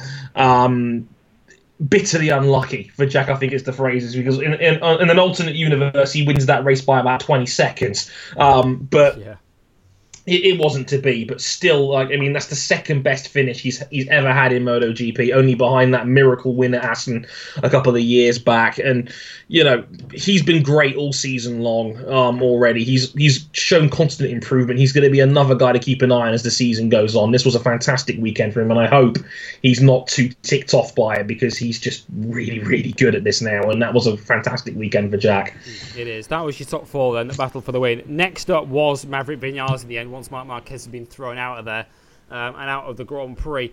Um, I mean, he's ahead of Marc Marquez in the championship, is Maverick Vinales, so it's, it's not all bad for him. Um, but from, from Movistar Yamaha's point of view, and if, we're looking at their season as a whole, Dre, as, as worrying as it must be that they were comprehensively outpaced by Johann Zarco, for me, isn't it even a it's a even greater worry that Marc Marquez was able to take a ride through the pit lane and still beat them on the road? That's humiliating. No matter which way you slice it, that's the man you're trying to beat. And he, he lost best part of 30 seconds for a ride through penalty and still beat both of you on the road. Uh, and this is with Marquez losing several seconds by the by the Rossi clash, and he still finished ahead of Maverick Vinales. Yeah. Like Jesus Christ! Like like I don't like Lin Jarvis was very quick to be very aggressive towards Marquez. Alarm bells should be ringing in his camp for it for, for, for, like for the team and for his job. This is not a good look. That team is struggling at the moment, and if they're being comprehensively beaten by Johann Zarco and humiliated by Marc Marquez in your direct rival, something is badly wrong in that camp. Like to finish 15 seconds behind an independent Honda uh-uh, that can't happen. That that is unacceptable. If, if, if you're if you're a part of the Yamaha factory team right now, they need to find a solution and quick. Problem is, they're not particularly good around COTA either, and that could be a problem. No, I was about to say they've never won there, but no one, unless you're named Marc Marquez, has ever won there, so we shouldn't really criticise them for that too much. Um, but yeah, uh, they're unlikely to uh, take victory in the next round, and Jerez went. Jerez was an absolute dumpster fire them last year as well. That circuit has been relayed since then. But yeah, mixed mixed feelings for Yamaha. They started the season with a decent enough result for Rossi in Qatar, and Vinales showed promising pace, but Argentina was all wrong, went all wrong for them. So work to be done for that team. Uh, behind Vinales in the race result, once Marc Marquez has been thrown out, was Andrea Dovizioso in sixth, and I mean, about as poor a race weekend as we've seen from Dovizioso and the Factory Ducati team for a long while. I mean, Phillip Island last year wasn't great, but um, it's very rare, I think, that we've seen him and the team look so uncompetitive through an entire weekend. Dovi was in Q1, let's not forget, um, on Saturday. Mm-hmm. Um, he, he, finished sixth, stayed out of trouble in the end, just kept his nose clean, finished sixth. And in the end, Ray, I mean, Ducati are going to have rounds this season, it's clear, where they're uncompetitive and race weekends where they're unbeatable. Uh, this was clearly the former. Um, but in the end, Dovizioso got out of Argentina with 10 points. And when you look at the championship, despite all of the disappointment of his race pace in Argentina, he came out of the weekend not in too bad a position. Yeah, um, thanks to Marquez's effective disqualification, yeah, he's actually not looking too bad with the sixth place there in the end. That's about as bad as points ahead of him. Yeah, exactly. He's fifty, still plus fifteen on Marquez, and it, I said the sixth place was about as bad as Ducati was last year. So, like on a bad day, that was about as bad as Ducati would be. Besides the Phillip Island race, where that was a unmitigated disaster that effectively killed Dovi's season. Um, but another thing to point out as well, Jorge Lorenzo. Yeah, nowhere to be him, but yeah. Yeah, nowhere to be seen. One point, 15th place, 42 seconds off the victory. Um, and now being linked with Suzuki. Yeah, I think Lorenzo's time in red is just about up. Just thought I'd point that out from here. But as said, yeah, Dovi will take that damage limitation for sure. That was uh um grand scheme of things, um, given that Marquez effectively left of a donut, t- that's, that's effectively 10 free points. Um, so he'll take them, and that you know that was not a bad round. Again, guys in, ahead of him are guys you probably wouldn't consider to be long term title threats as well. So he's come out of that situation pretty solid overall, I would say. Yeah, and he's and he's in a position now where there's a strong chance that he might get out of COTA next weekend still ahead of marking the championship, which he probably would not have expected before the season started that he can get to Europe and still be at the very least level with Marquez uh, in the championship. I think Ducati would consider that mm-hmm. a, a, net win uh, from the first three rounds uh, of the season. Um, just a quick side note before we move on on Lorenzo. His weekend started with some uh, comments that were um, that emerged from an interview with Movistar in Spain on Spanish TV, which appeared to be taken out of context, where he appeared to be th- throwing some mud in Dovi's direction, accusing him of undermining him um, which, as I say, those comments appear to be kind of taken out of context when not played in in you know in conjunction with the full interview itself, rather than just showing the quote itself. But either way, mm. a pretty poor weekend uh, for Jorge Lorenzo, and not a race weekend he'll be keen on revisiting. Um, other riders that deserve mentioning before we move on to Moto 2, uh, another of them, a Ducati rider in seventh place. Tito Rabat, it's a career best MotoGP result for him. Um, and when the Raider Race Weekend panned out, Dre, not a result he looked into by any means. He looked like being a top 10 contender right throughout the weekend, and he's really fitting in on that Ducati, isn't he? He's doing a fantastic job. Yeah, that seventh place career high finish. Uh, there was a great picture of him on social media with Alex Rins drinking the night away in a bar in Argentina after celebrating their best career finishes, respectively. Those two go back, um, to say the least. But um, yes, um, again, a brilliant weekend from Tito Rabat. Again, I wonder where he looked like he was going to be there pretty much all weekend long. It, it, wasn't a surprise to see him up there. He was strong all the way through again, again, a guy on, on, a, on, a, on a slower GP bike, the GP17 more effective than the 18 in some cases. Bit weird. Only finished half a second behind Dovi. Very, yeah. very odd. Very, very odd weekend for the Ducatis across the board. But Rabat was, again, brilliant pace all the way. At times, like he could have been the best Ducati in the field on paper. So again, not a surprise really to see him that high up the field. Again, brilliant job from Rabat. Yeah, Andrea Iannone was close behind as well on the uh, second of the Suzuki's in eighth. And in ninth position came Hafizh Syahrin, um, who I mean, for him to finish ninth in his second Grand Prix as a rookie is is terrific. Even before you begin to consider how his rookie campaign got underway, he didn't even join the, the, the circus and start testing until the Thailand test. I mean, this guy is clear, Dre, is a very, very quick learner, and he's doing way better than any of us had any right to expect. Yeah, this was again like I was. People were expecting he might be up there if it rains. It wasn't really a wet race by all accounts. It was on the slick tires, and it, it, it was a by all accounts it was a dry race. But Syahrin again, brilliant. He's learning very quickly, and his the lap time his pace was excellent all the way through. Um, and again, to be in the top 10, just your second race out there, given that he was on restricted running compared to all the other rookies in the field, phenomenal from Hafizh Syahrin. Continues to impress. Yeah, terrific weekend for him. All right, then, let's run through the result at the end of all of that. Cal Crutchlow, the winner. Um, he probably wants us to mention it a few more times because he thinks that we've all forgotten. Cal Crutchlow, the winner, from Johann Zarco and Alex Rins, if you imagine who predicted that podium pre weekend. Jack Miller, fourth, although he probably deserved more than that. Maverick Vinales, fifth. Dovi, sixth. Tito, seventh. Iannone, eighth. Hafizh Syahrin, ninth. And public enemy number one, or public enemy number two, unless you're Marc Marquez, Danilo Petrucci completes the top 10 just ahead of Aleix's brother Pol, who is 11th. That's KTM's first points of the year. Scott Redding in 12th. That's Aprilia's first points of the year. Takaaki Nakagami in 13th. That's his best so far as a rookie. Morbidelli 14th. And Jorge Lorenzo 15th. It's just as well for him. That so much happened in that race weekend that we don't have time to talk more about him. Championship standings then after two rounds incredibly look like this. Cal Crutchlow, the championship leader, on 38 points from a possible 50. Three clear of Dovizioso in second. Johann Zarco's in third. That's 10 off the lead. Maverick Vinales is fourth on 21. Marquez is fifth on 20. Jack Miller sixth on 19. Petrucci seventh on 17. Rossi eighth on 16, level with Alex Rins. And Andrea Iannone rounds out the top 10 in the championship. Honda lead the Manufacturers' Championship with 45 points from a possible 50, thanks to Cal Crutchlow's victory at the weekend. Right, we've just about got time to talk Moto 2 and Moto 3. So let's do that and start with Moto 2. And a really good Moto 2 race. It was a very tense race throughout. It had a close battle up the front right throughout the Grand Prix. And it culminated in one Italian that does leave the race weekend in Argentina with a smile on his face. Mattia Pasini, his first victory since that memorable win in Mugello last week, last year. And he leads the Moto 2 Championship after two rounds of the season. And a very nicely judged win for Dre, because he had guys circling all over him for pretty much the entire Grand Prix, be it Vierge, be it Oliveira, um, be it Baldassarri, be it Marquez. But Pasini held it all together.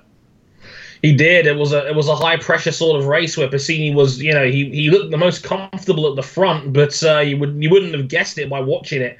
Um, absolutely agree that he was he was under the cosh pretty much from the start. For again, Miguel Oliveira was fast. Xavi Vierge was very fast indeed.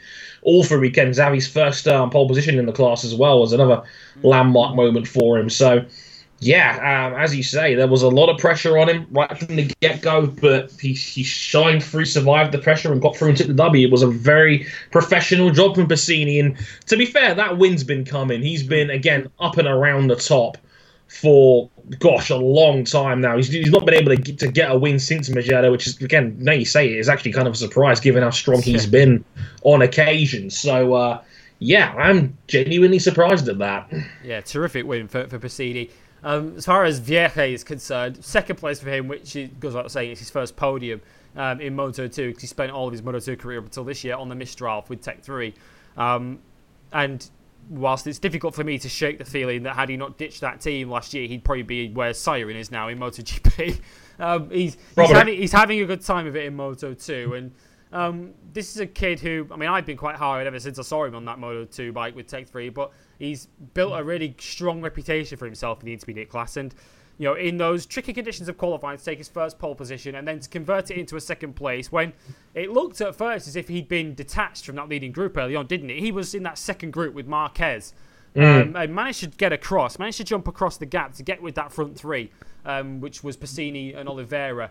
Um, and and Baldassarri at the time. Baldassarri would later fall back towards the second group with Marquez. But it sure as hell looks like Vierge's arrived as a credible threat now in Moto 2.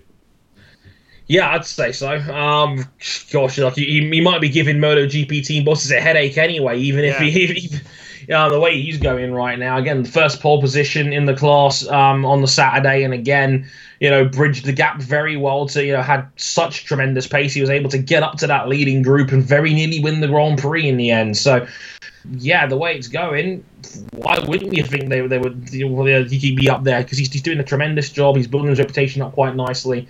Vierge finishing second in the Grand Prix then. Third went to Miguel Oliveira uh, on the KTM, his first podium of the season. Uh, Brad Binder taken out, or more took himself out of the Grand Prix very early on when he ran up the back of Jorge Navarro um, in the very same corner that had us all talking later on um, in the Grand Prix. Um, I mean, Oliveira at the end of the first two rounds of the season is fifth in the championship on 27 points. He's only what uh, 11 off the overall lead, so he's not exactly had a bad start to the season, but.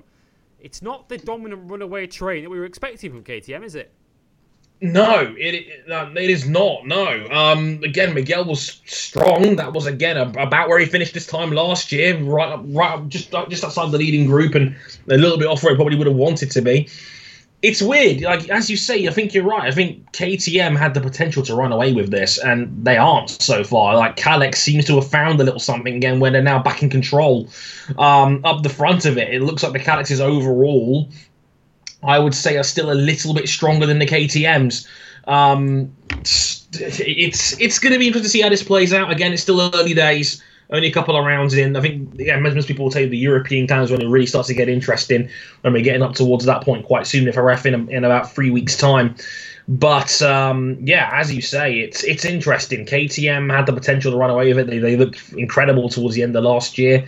They've not been able to replicate that so far. Oliveira, you know, was my title pick going in, thinking he was going to win the championship. He's he's doing okay, but not quite where we were hoping he was going to be. Again, still early days. Again, luckily we've had two different winners. Bagnaia was did not have the best weekend, so he's he's a little bit probably back from where you know he probably is, is, expecting to be in the title race. So this really isn't all that bad for Miguel at the moment. Um, but I'm sure there'll be more to come from KTM, so I wouldn't worry too much about that just yet. Mm yeah, and, and even at this early stage of the season, only two rounds in, it's already starting. The season's starting to take a little bit of shape already. Uh, when mm-hmm. you look at the results of the first two races, um, because two other riders are looking pretty clear as if they're going to be right up the front throughout. Fourth and fifth, Lorenzo Baldassarri and Alex Marquez. Baldassarri, who was so close to winning the opening round in Qatar, and Alex Marquez, who has good reason to think he could have won it had he not had those brake problems uh, in the first race of the season. Um, two riders, Dre, who already finished fourth and fifth and five seconds off the win. Two more riders who, so far, are doing everything to suggest that not just Marquez, but Balder looks like a title threat too. Yeah, Balder's not going away. Um, again, that race was proof of it. Again, he faded a little bit towards the end on that one, which is a bit of a shame. But again, I said, that's still a a very solid fourth place. That's a place where he wouldn't normally finish a couple of seasons ago. So yeah, like Lorenzo's not going away on this one. Alex Marquez, we expect him normally to um to be up there. So yeah, as it stands right now, um, there's a lot to look forward to. Lorenzo Baldassarri and Alex Marquez again is almost always in the mix. Whether it's whether he can put string a full season together, I will be the issue for him in the long run. But um, yeah, like again, I don't think Lorenzo's going away, and I think he could easily be one to watch for the title. Yeah, absolutely. He's looking very, very good. Um, other riders that impressed in the Grand Prix, Remy Gardner, a fantastic sixth for Tech Three. Fantastic. Um, deserves a mention. There is life after Vierge for that team, and uh, you know he's trying to convince Hervé Poncharal to keep putting money into the Tech 3 Moto 2 project beyond this year. So uh, a good start from that. Bless him. Uh, from that point of view. Um, also in seventh place, the rookie Joan Mir, the Moto 3 champion. Um, a terrific result for him. Um, backing up his, his ninth place finish in the opening round in Qatar, a seventh here, so he's clearly getting the hang of Moto 2 pretty quickly. Um, but we had to talk about Bagnaia, the winner of the opening round, and leading the championship, of course, after one round. And he's he's immediately lost the championship. He'd done a lot of that hard work by only finishing ninth um, in Argentina. Now, I was going to try and create some sort of excuse for Bagnaia and say, well, was it purely down to a poor qualifying? He qualified 15th, but then I realised that Joan Mir qualified 17th and still beat him to the flag. So what on earth happened to Pecco? Yeah, beaten by seven, eight seconds as well. And, and Joan Mir beat a a very wily veteran in the class in Dominique Aegerter over the line. So, yeah, there isn't much of an excuse for Bagnaia on this one. This was just a poor weekend for him on this one. Um, qualified on the on the sixth row of the grid, and then you know he came up to finish in ninth, but that's not probably going to cut it for Bagnaia anymore. That's not going to win championships, is it? Exactly. Like it's one thing being a very talented rookie; it's another when you've been penciled in for a title threat and have got a MotoGP seat coming in. So he's not going to have that same excuse anymore. Now he's got to start thinking about you know serious championships. Um, so the way it's going right now, yeah, this isn't good enough uh, for Bagnaia if he's thinking title campaign. So yeah, improvement needed on this one. But um, hopefully, just talk up to a bad round and nothing else on this one because uh, yeah, that was a disappointing result for for Pecco on that one. It was. Here's how it all finished then: Pasini the winner uh, from Vierge in second, Oliveira third, um, Lorenzo Baldassarri fourth ahead of Alex Marquez, Remy Gardner sixth for Tech three. Um, their first points of the year. Joan Mir seventh, Dominique Aegerter on the KTM eighth, Pecco Bagnaia ninth, and Marcel Schrotter on the second of the Dynavolt bikes in tenth. Um, the rest of the points were handed out to Iker Lecuona in 11th, and then two very disgruntled Brits, Danny Kent 12th, Sam Lowes 13th. Less said the better. Uh, even mm-hmm. Rex, we know you're listening. Uh, Isaac Vinales 14th, and Andrea Locatelli took the final point in 15th position. Championship standings after two rounds in Moto 2. Pasini leads it on 38, five clear of Baldassarri in second, with Bagnaia now down to third, but it's an Italian 1 2 3 in the Moto 2 class, with Bagnaia on 32 points. Vierge is up to fourth on 28, one ahead of Oliveira in fifth and Marquez in sixth. They're both level on 27, so 11 points covers the top six in Moto 2. Marcel Schrotter is seventh on 15. Remy Gardner is eighth on 14, level with Joan Mir. Brad Binder, who uh, had a costly crash in Argentina, he is 10th on 10 championship points. Uh, let's finish our roundup then of the Argentine weekend by talking Moto 3. Um, Moto 3 so often provides the best racing of the weekend, but it's a, a bit of a running theme in Moto 3 that when we have rain involved in Moto 3, it tends to become the worst race of the three. Um, and Indeed. that should not detract at all from a brilliant first victory for one Marco Bezzecchi, who, um, on the face of it, to those who perhaps don't follow Moto 3, uh, particularly regularly, it might seem like a complete, you know, left field victory, left field name that won the race. But um, this is a kid who took his first podium in wet conditions on the Mahindra in Motegi last season, and it has to be said, Dre, um, that right through preseason testing and until he was knocked off on the final lap by his teammate in Qatar, Marco Bezzecchi has been quite regularly the fastest, if not the fastest, if not one of the fastest KTM riders in the field. So for KTM to take their first win since Mugello last year, it's kind of fitting that Marco's got it.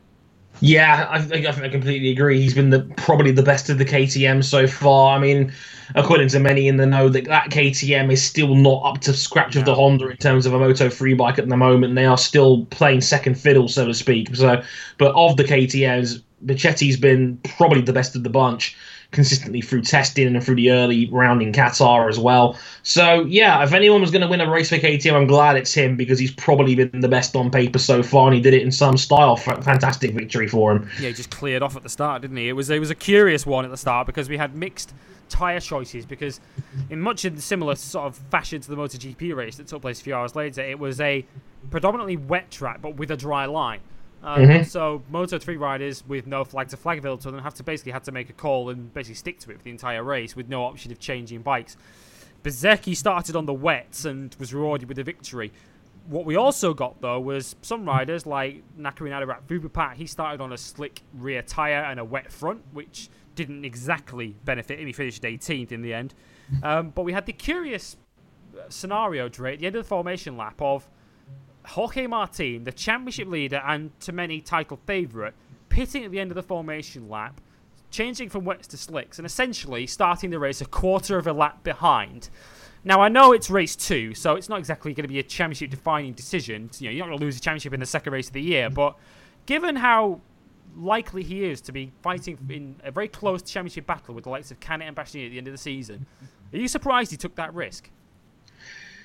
Uh, probably not. And I say that because it's one of those things where you look like a hero if you get it right, you look like an idiot if you get it wrong, and there's not much middle ground on those sorts of incidents, unfortunately. Because surely, um, if he just started the race on wets, he'd have finished higher than 11th.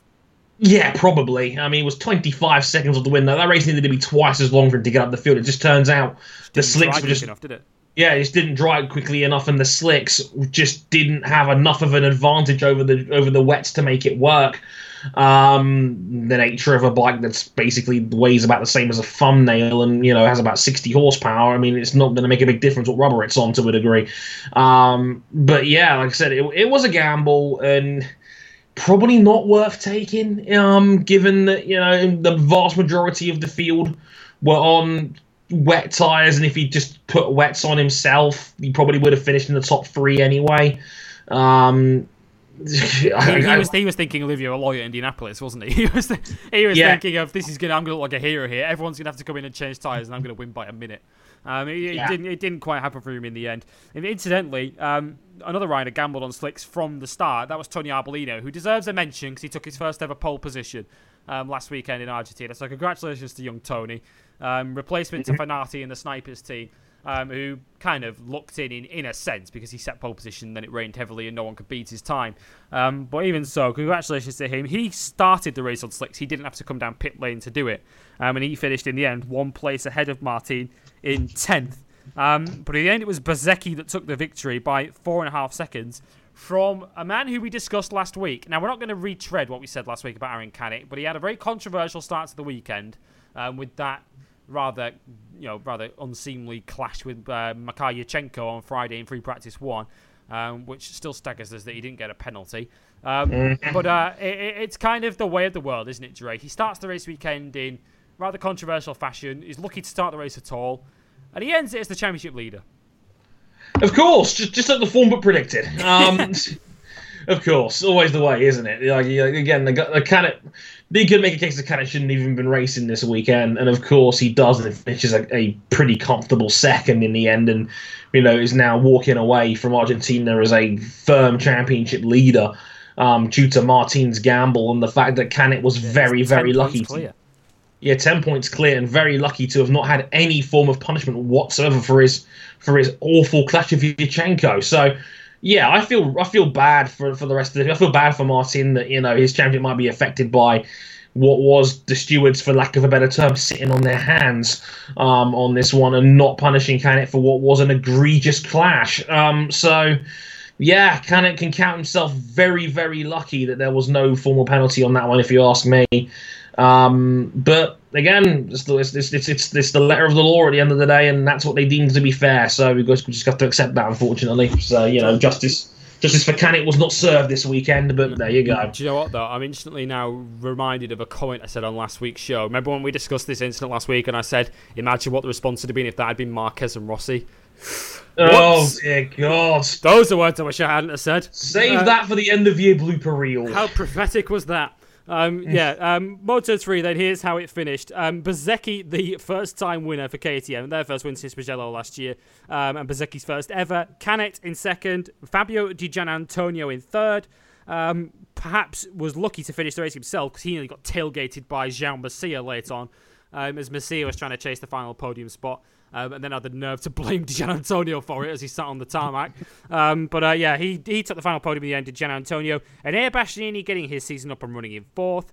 Adam Norrodin, the Malaysian, fifth. One rider who deserves a round of applause, young Alonso Lopez, the youngest rider in the field, the 16-year-old Estrella Galicia, oh, yeah. sixth place for him in his second Grand Prix in wet conditions. Brilliant ride for him. Uh, Lorenzo Dalla Porta seventh, Nicolo Antonelli eighth, the homeboy Gabby Rodrigo ninth from the front row of the grid, and the pole man Tony Arbolino in tenth, just ahead of Jorge Martin. Uh, Marcos Ramirez, Andrea Migno, Jakob Kornfeil, and Livio Loi rounded out the point scorers. Championship standings then after two rounds in Moto 3. Canet leads it on 40. Uh, he's in that kind of odd position of leading the championship despite not having won a race yet. Um, he has two seconds and leads Martin by 10 points. Marco Bezzecchi is up to third on 27, one ahead of Fabio Di Giannantonio, who has uh, a third and a sixth to his name. Uh, Lorenzo Dalla Porta is fifth on 25, Antonelli sixth on 21, Rodrigo seventh on 18, two ahead of Norrodin in eighth, Bastianini is up to ninth, and Young Lopez rounds out the top 10, uh, having scored his first 10 championship points at the weekend.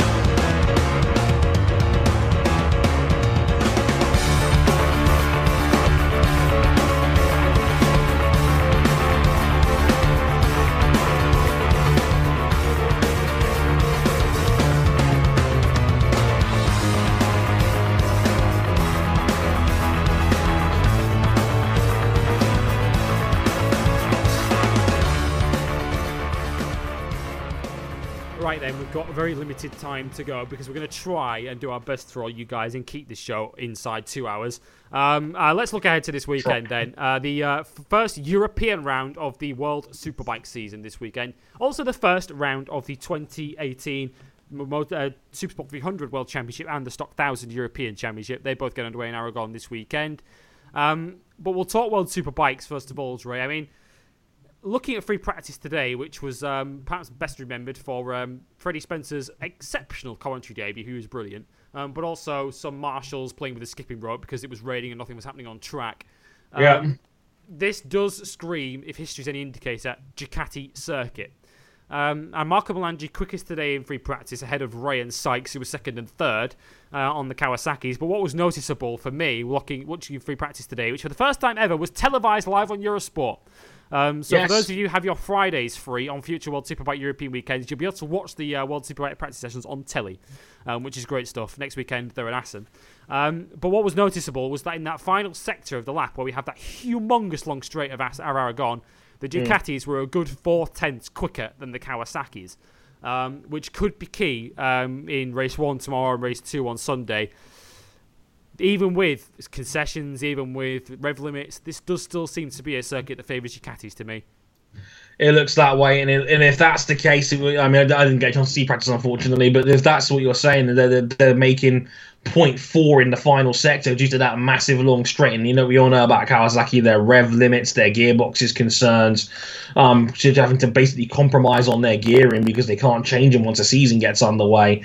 The- the Kawasaki look boned here. I mean, I'm surprised they're still as fast as they are, given that they're losing 0.4 down the back straight. The Kawasaki is obviously still very fast a motorcycle around the corners, but if you're losing half a second on the front straight, what's the point? Um, but yeah, the way the way it's going right now, it's looking like it's going to be Chaz Davies to lose again around here. He, we all know he's incredibly strong round round um, Aragon, and he looks like very much like, like still a Ducati circuit for better or worse. So. Uh, yeah, it's going to be a real challenge for, for Rea and Sykes to, to stay with him on this one because that is a significant advantage that Ducati having a straight line round here. Mm, yeah, free practice uh, the end, which is uh, you know three three free practice sessions take place on the Friday, so it's in, in a slight difference to MotoGP for new listeners to this show. Um, the the same rules apply in that the top 10 after three free practice sessions are straight through to what is called Super Pole 2 in World Superbikes. It's the same as Q2 in MotoGP. But all three sessions take place on the Friday in Superbike. And here's how it finished Melandri quickest by only four hundredths of a second in the end from Jonathan Rea, but most of that was made up in the final sector. Without that, uh, Rea and Sykes would have probably been one and two for Kawasaki. Sykes was third in the end, just two tenths off uh, Melandri, with Chaz Davies in fourth, half second off the pole man, or off the fastest man, Melandri. Jordi Torres, a sensational fifth for MV Agusta, ahead of the Yamahas of Alex Lowes and Michael van der Mark. Xavi Fores, who could be one to watch if the Ducatis go well, was eighth. Lorenzo Savadori ninth, and Leon Camier making it straight through to Super Pole two in tenth. Red Bull Honda, for those that follow World Superbikes, they are they have switched this weekend. They are running the Magneti Marelli electronics. Um, they have reverted from Cosworth. So if we think back to Suzuki a few years ago and how badly they struggled uh, when they switched electronics, Honda are going to be one to keep an eye on. And it looks early, early doors as if Camier is still making that bike work, which is good to see. Um, he was top 10 today, knocking out the unfortunate Michael Ruben Rinaldi, the Stock 1000 champion of last year, who is going to be riding at the European rounds of the World Superbike class this season on a third Aruba Ducati, uh, designated as the Aruba.it Racing Junior team. Um, he was top 10 all day and then was knocked out just before it rained in FP3.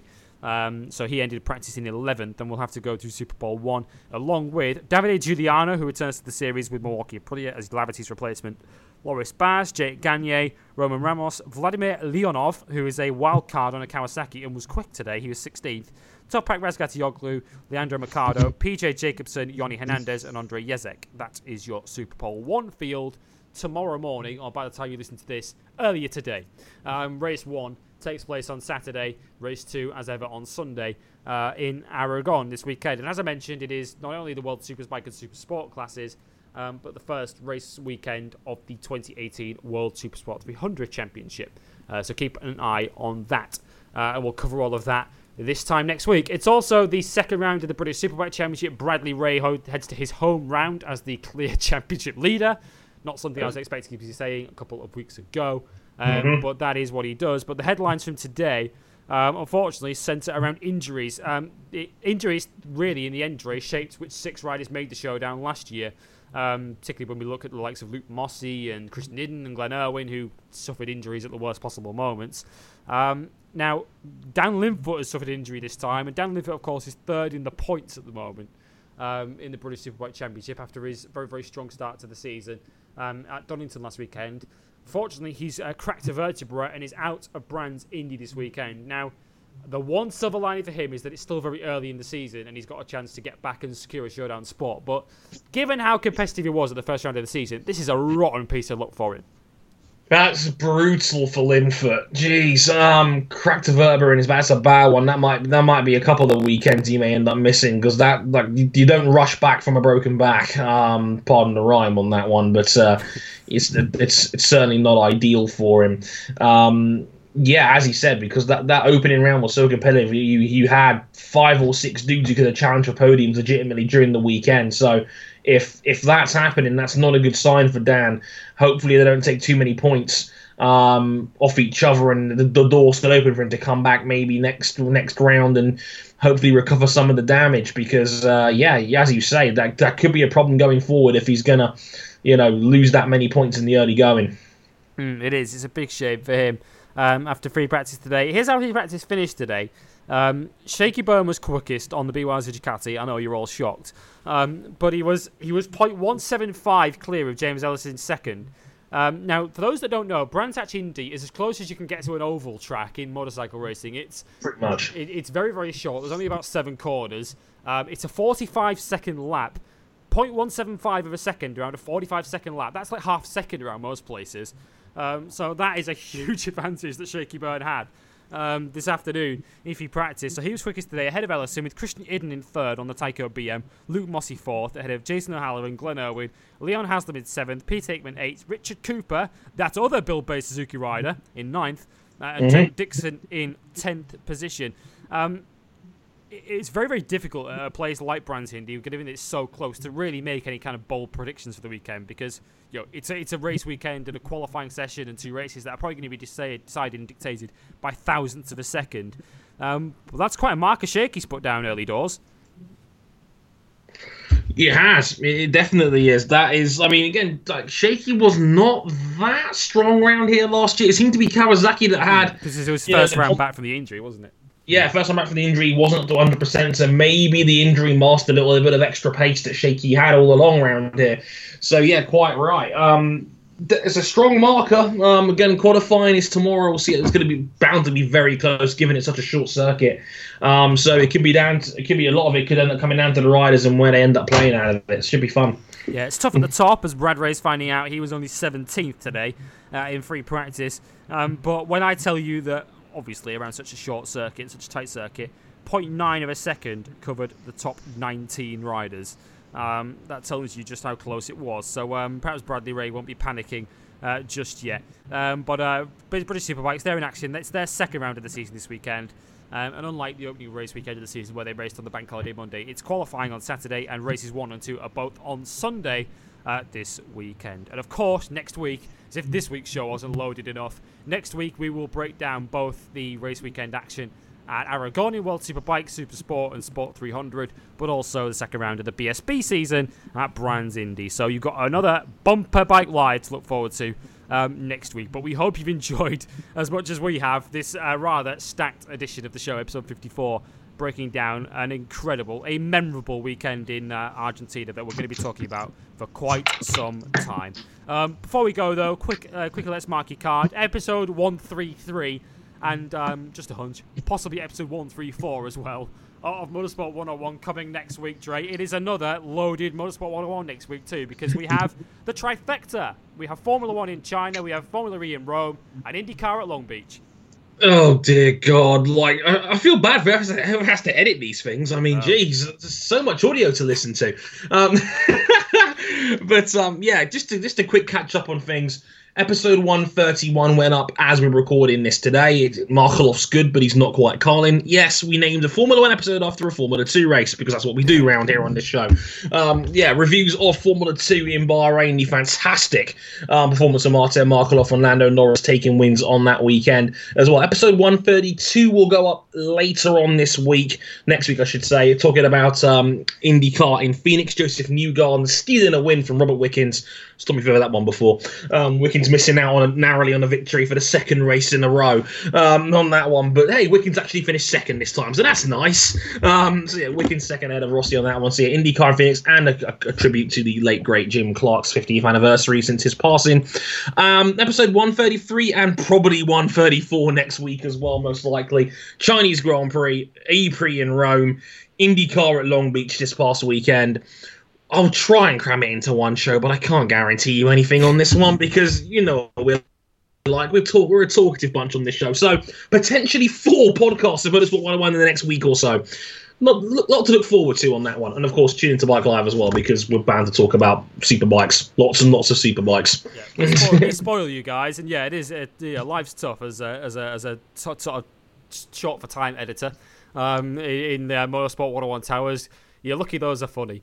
Uh, but uh, but no, in, in all seriousness, um, tune in to episodes 131 and 132 uh, of Motorsport 101. Uh, I have to say, in all seriousness, it is worth all the time, if nothing else, to hear how uh, Ryan King forgot how many seconds are in a minute. Um, that was funny.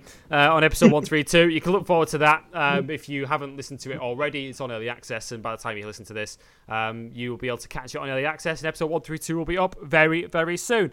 Um, so that brings us to the end of this week's edition uh, of Bike Life here on Motorsport 101, a race weekend that had us all talking.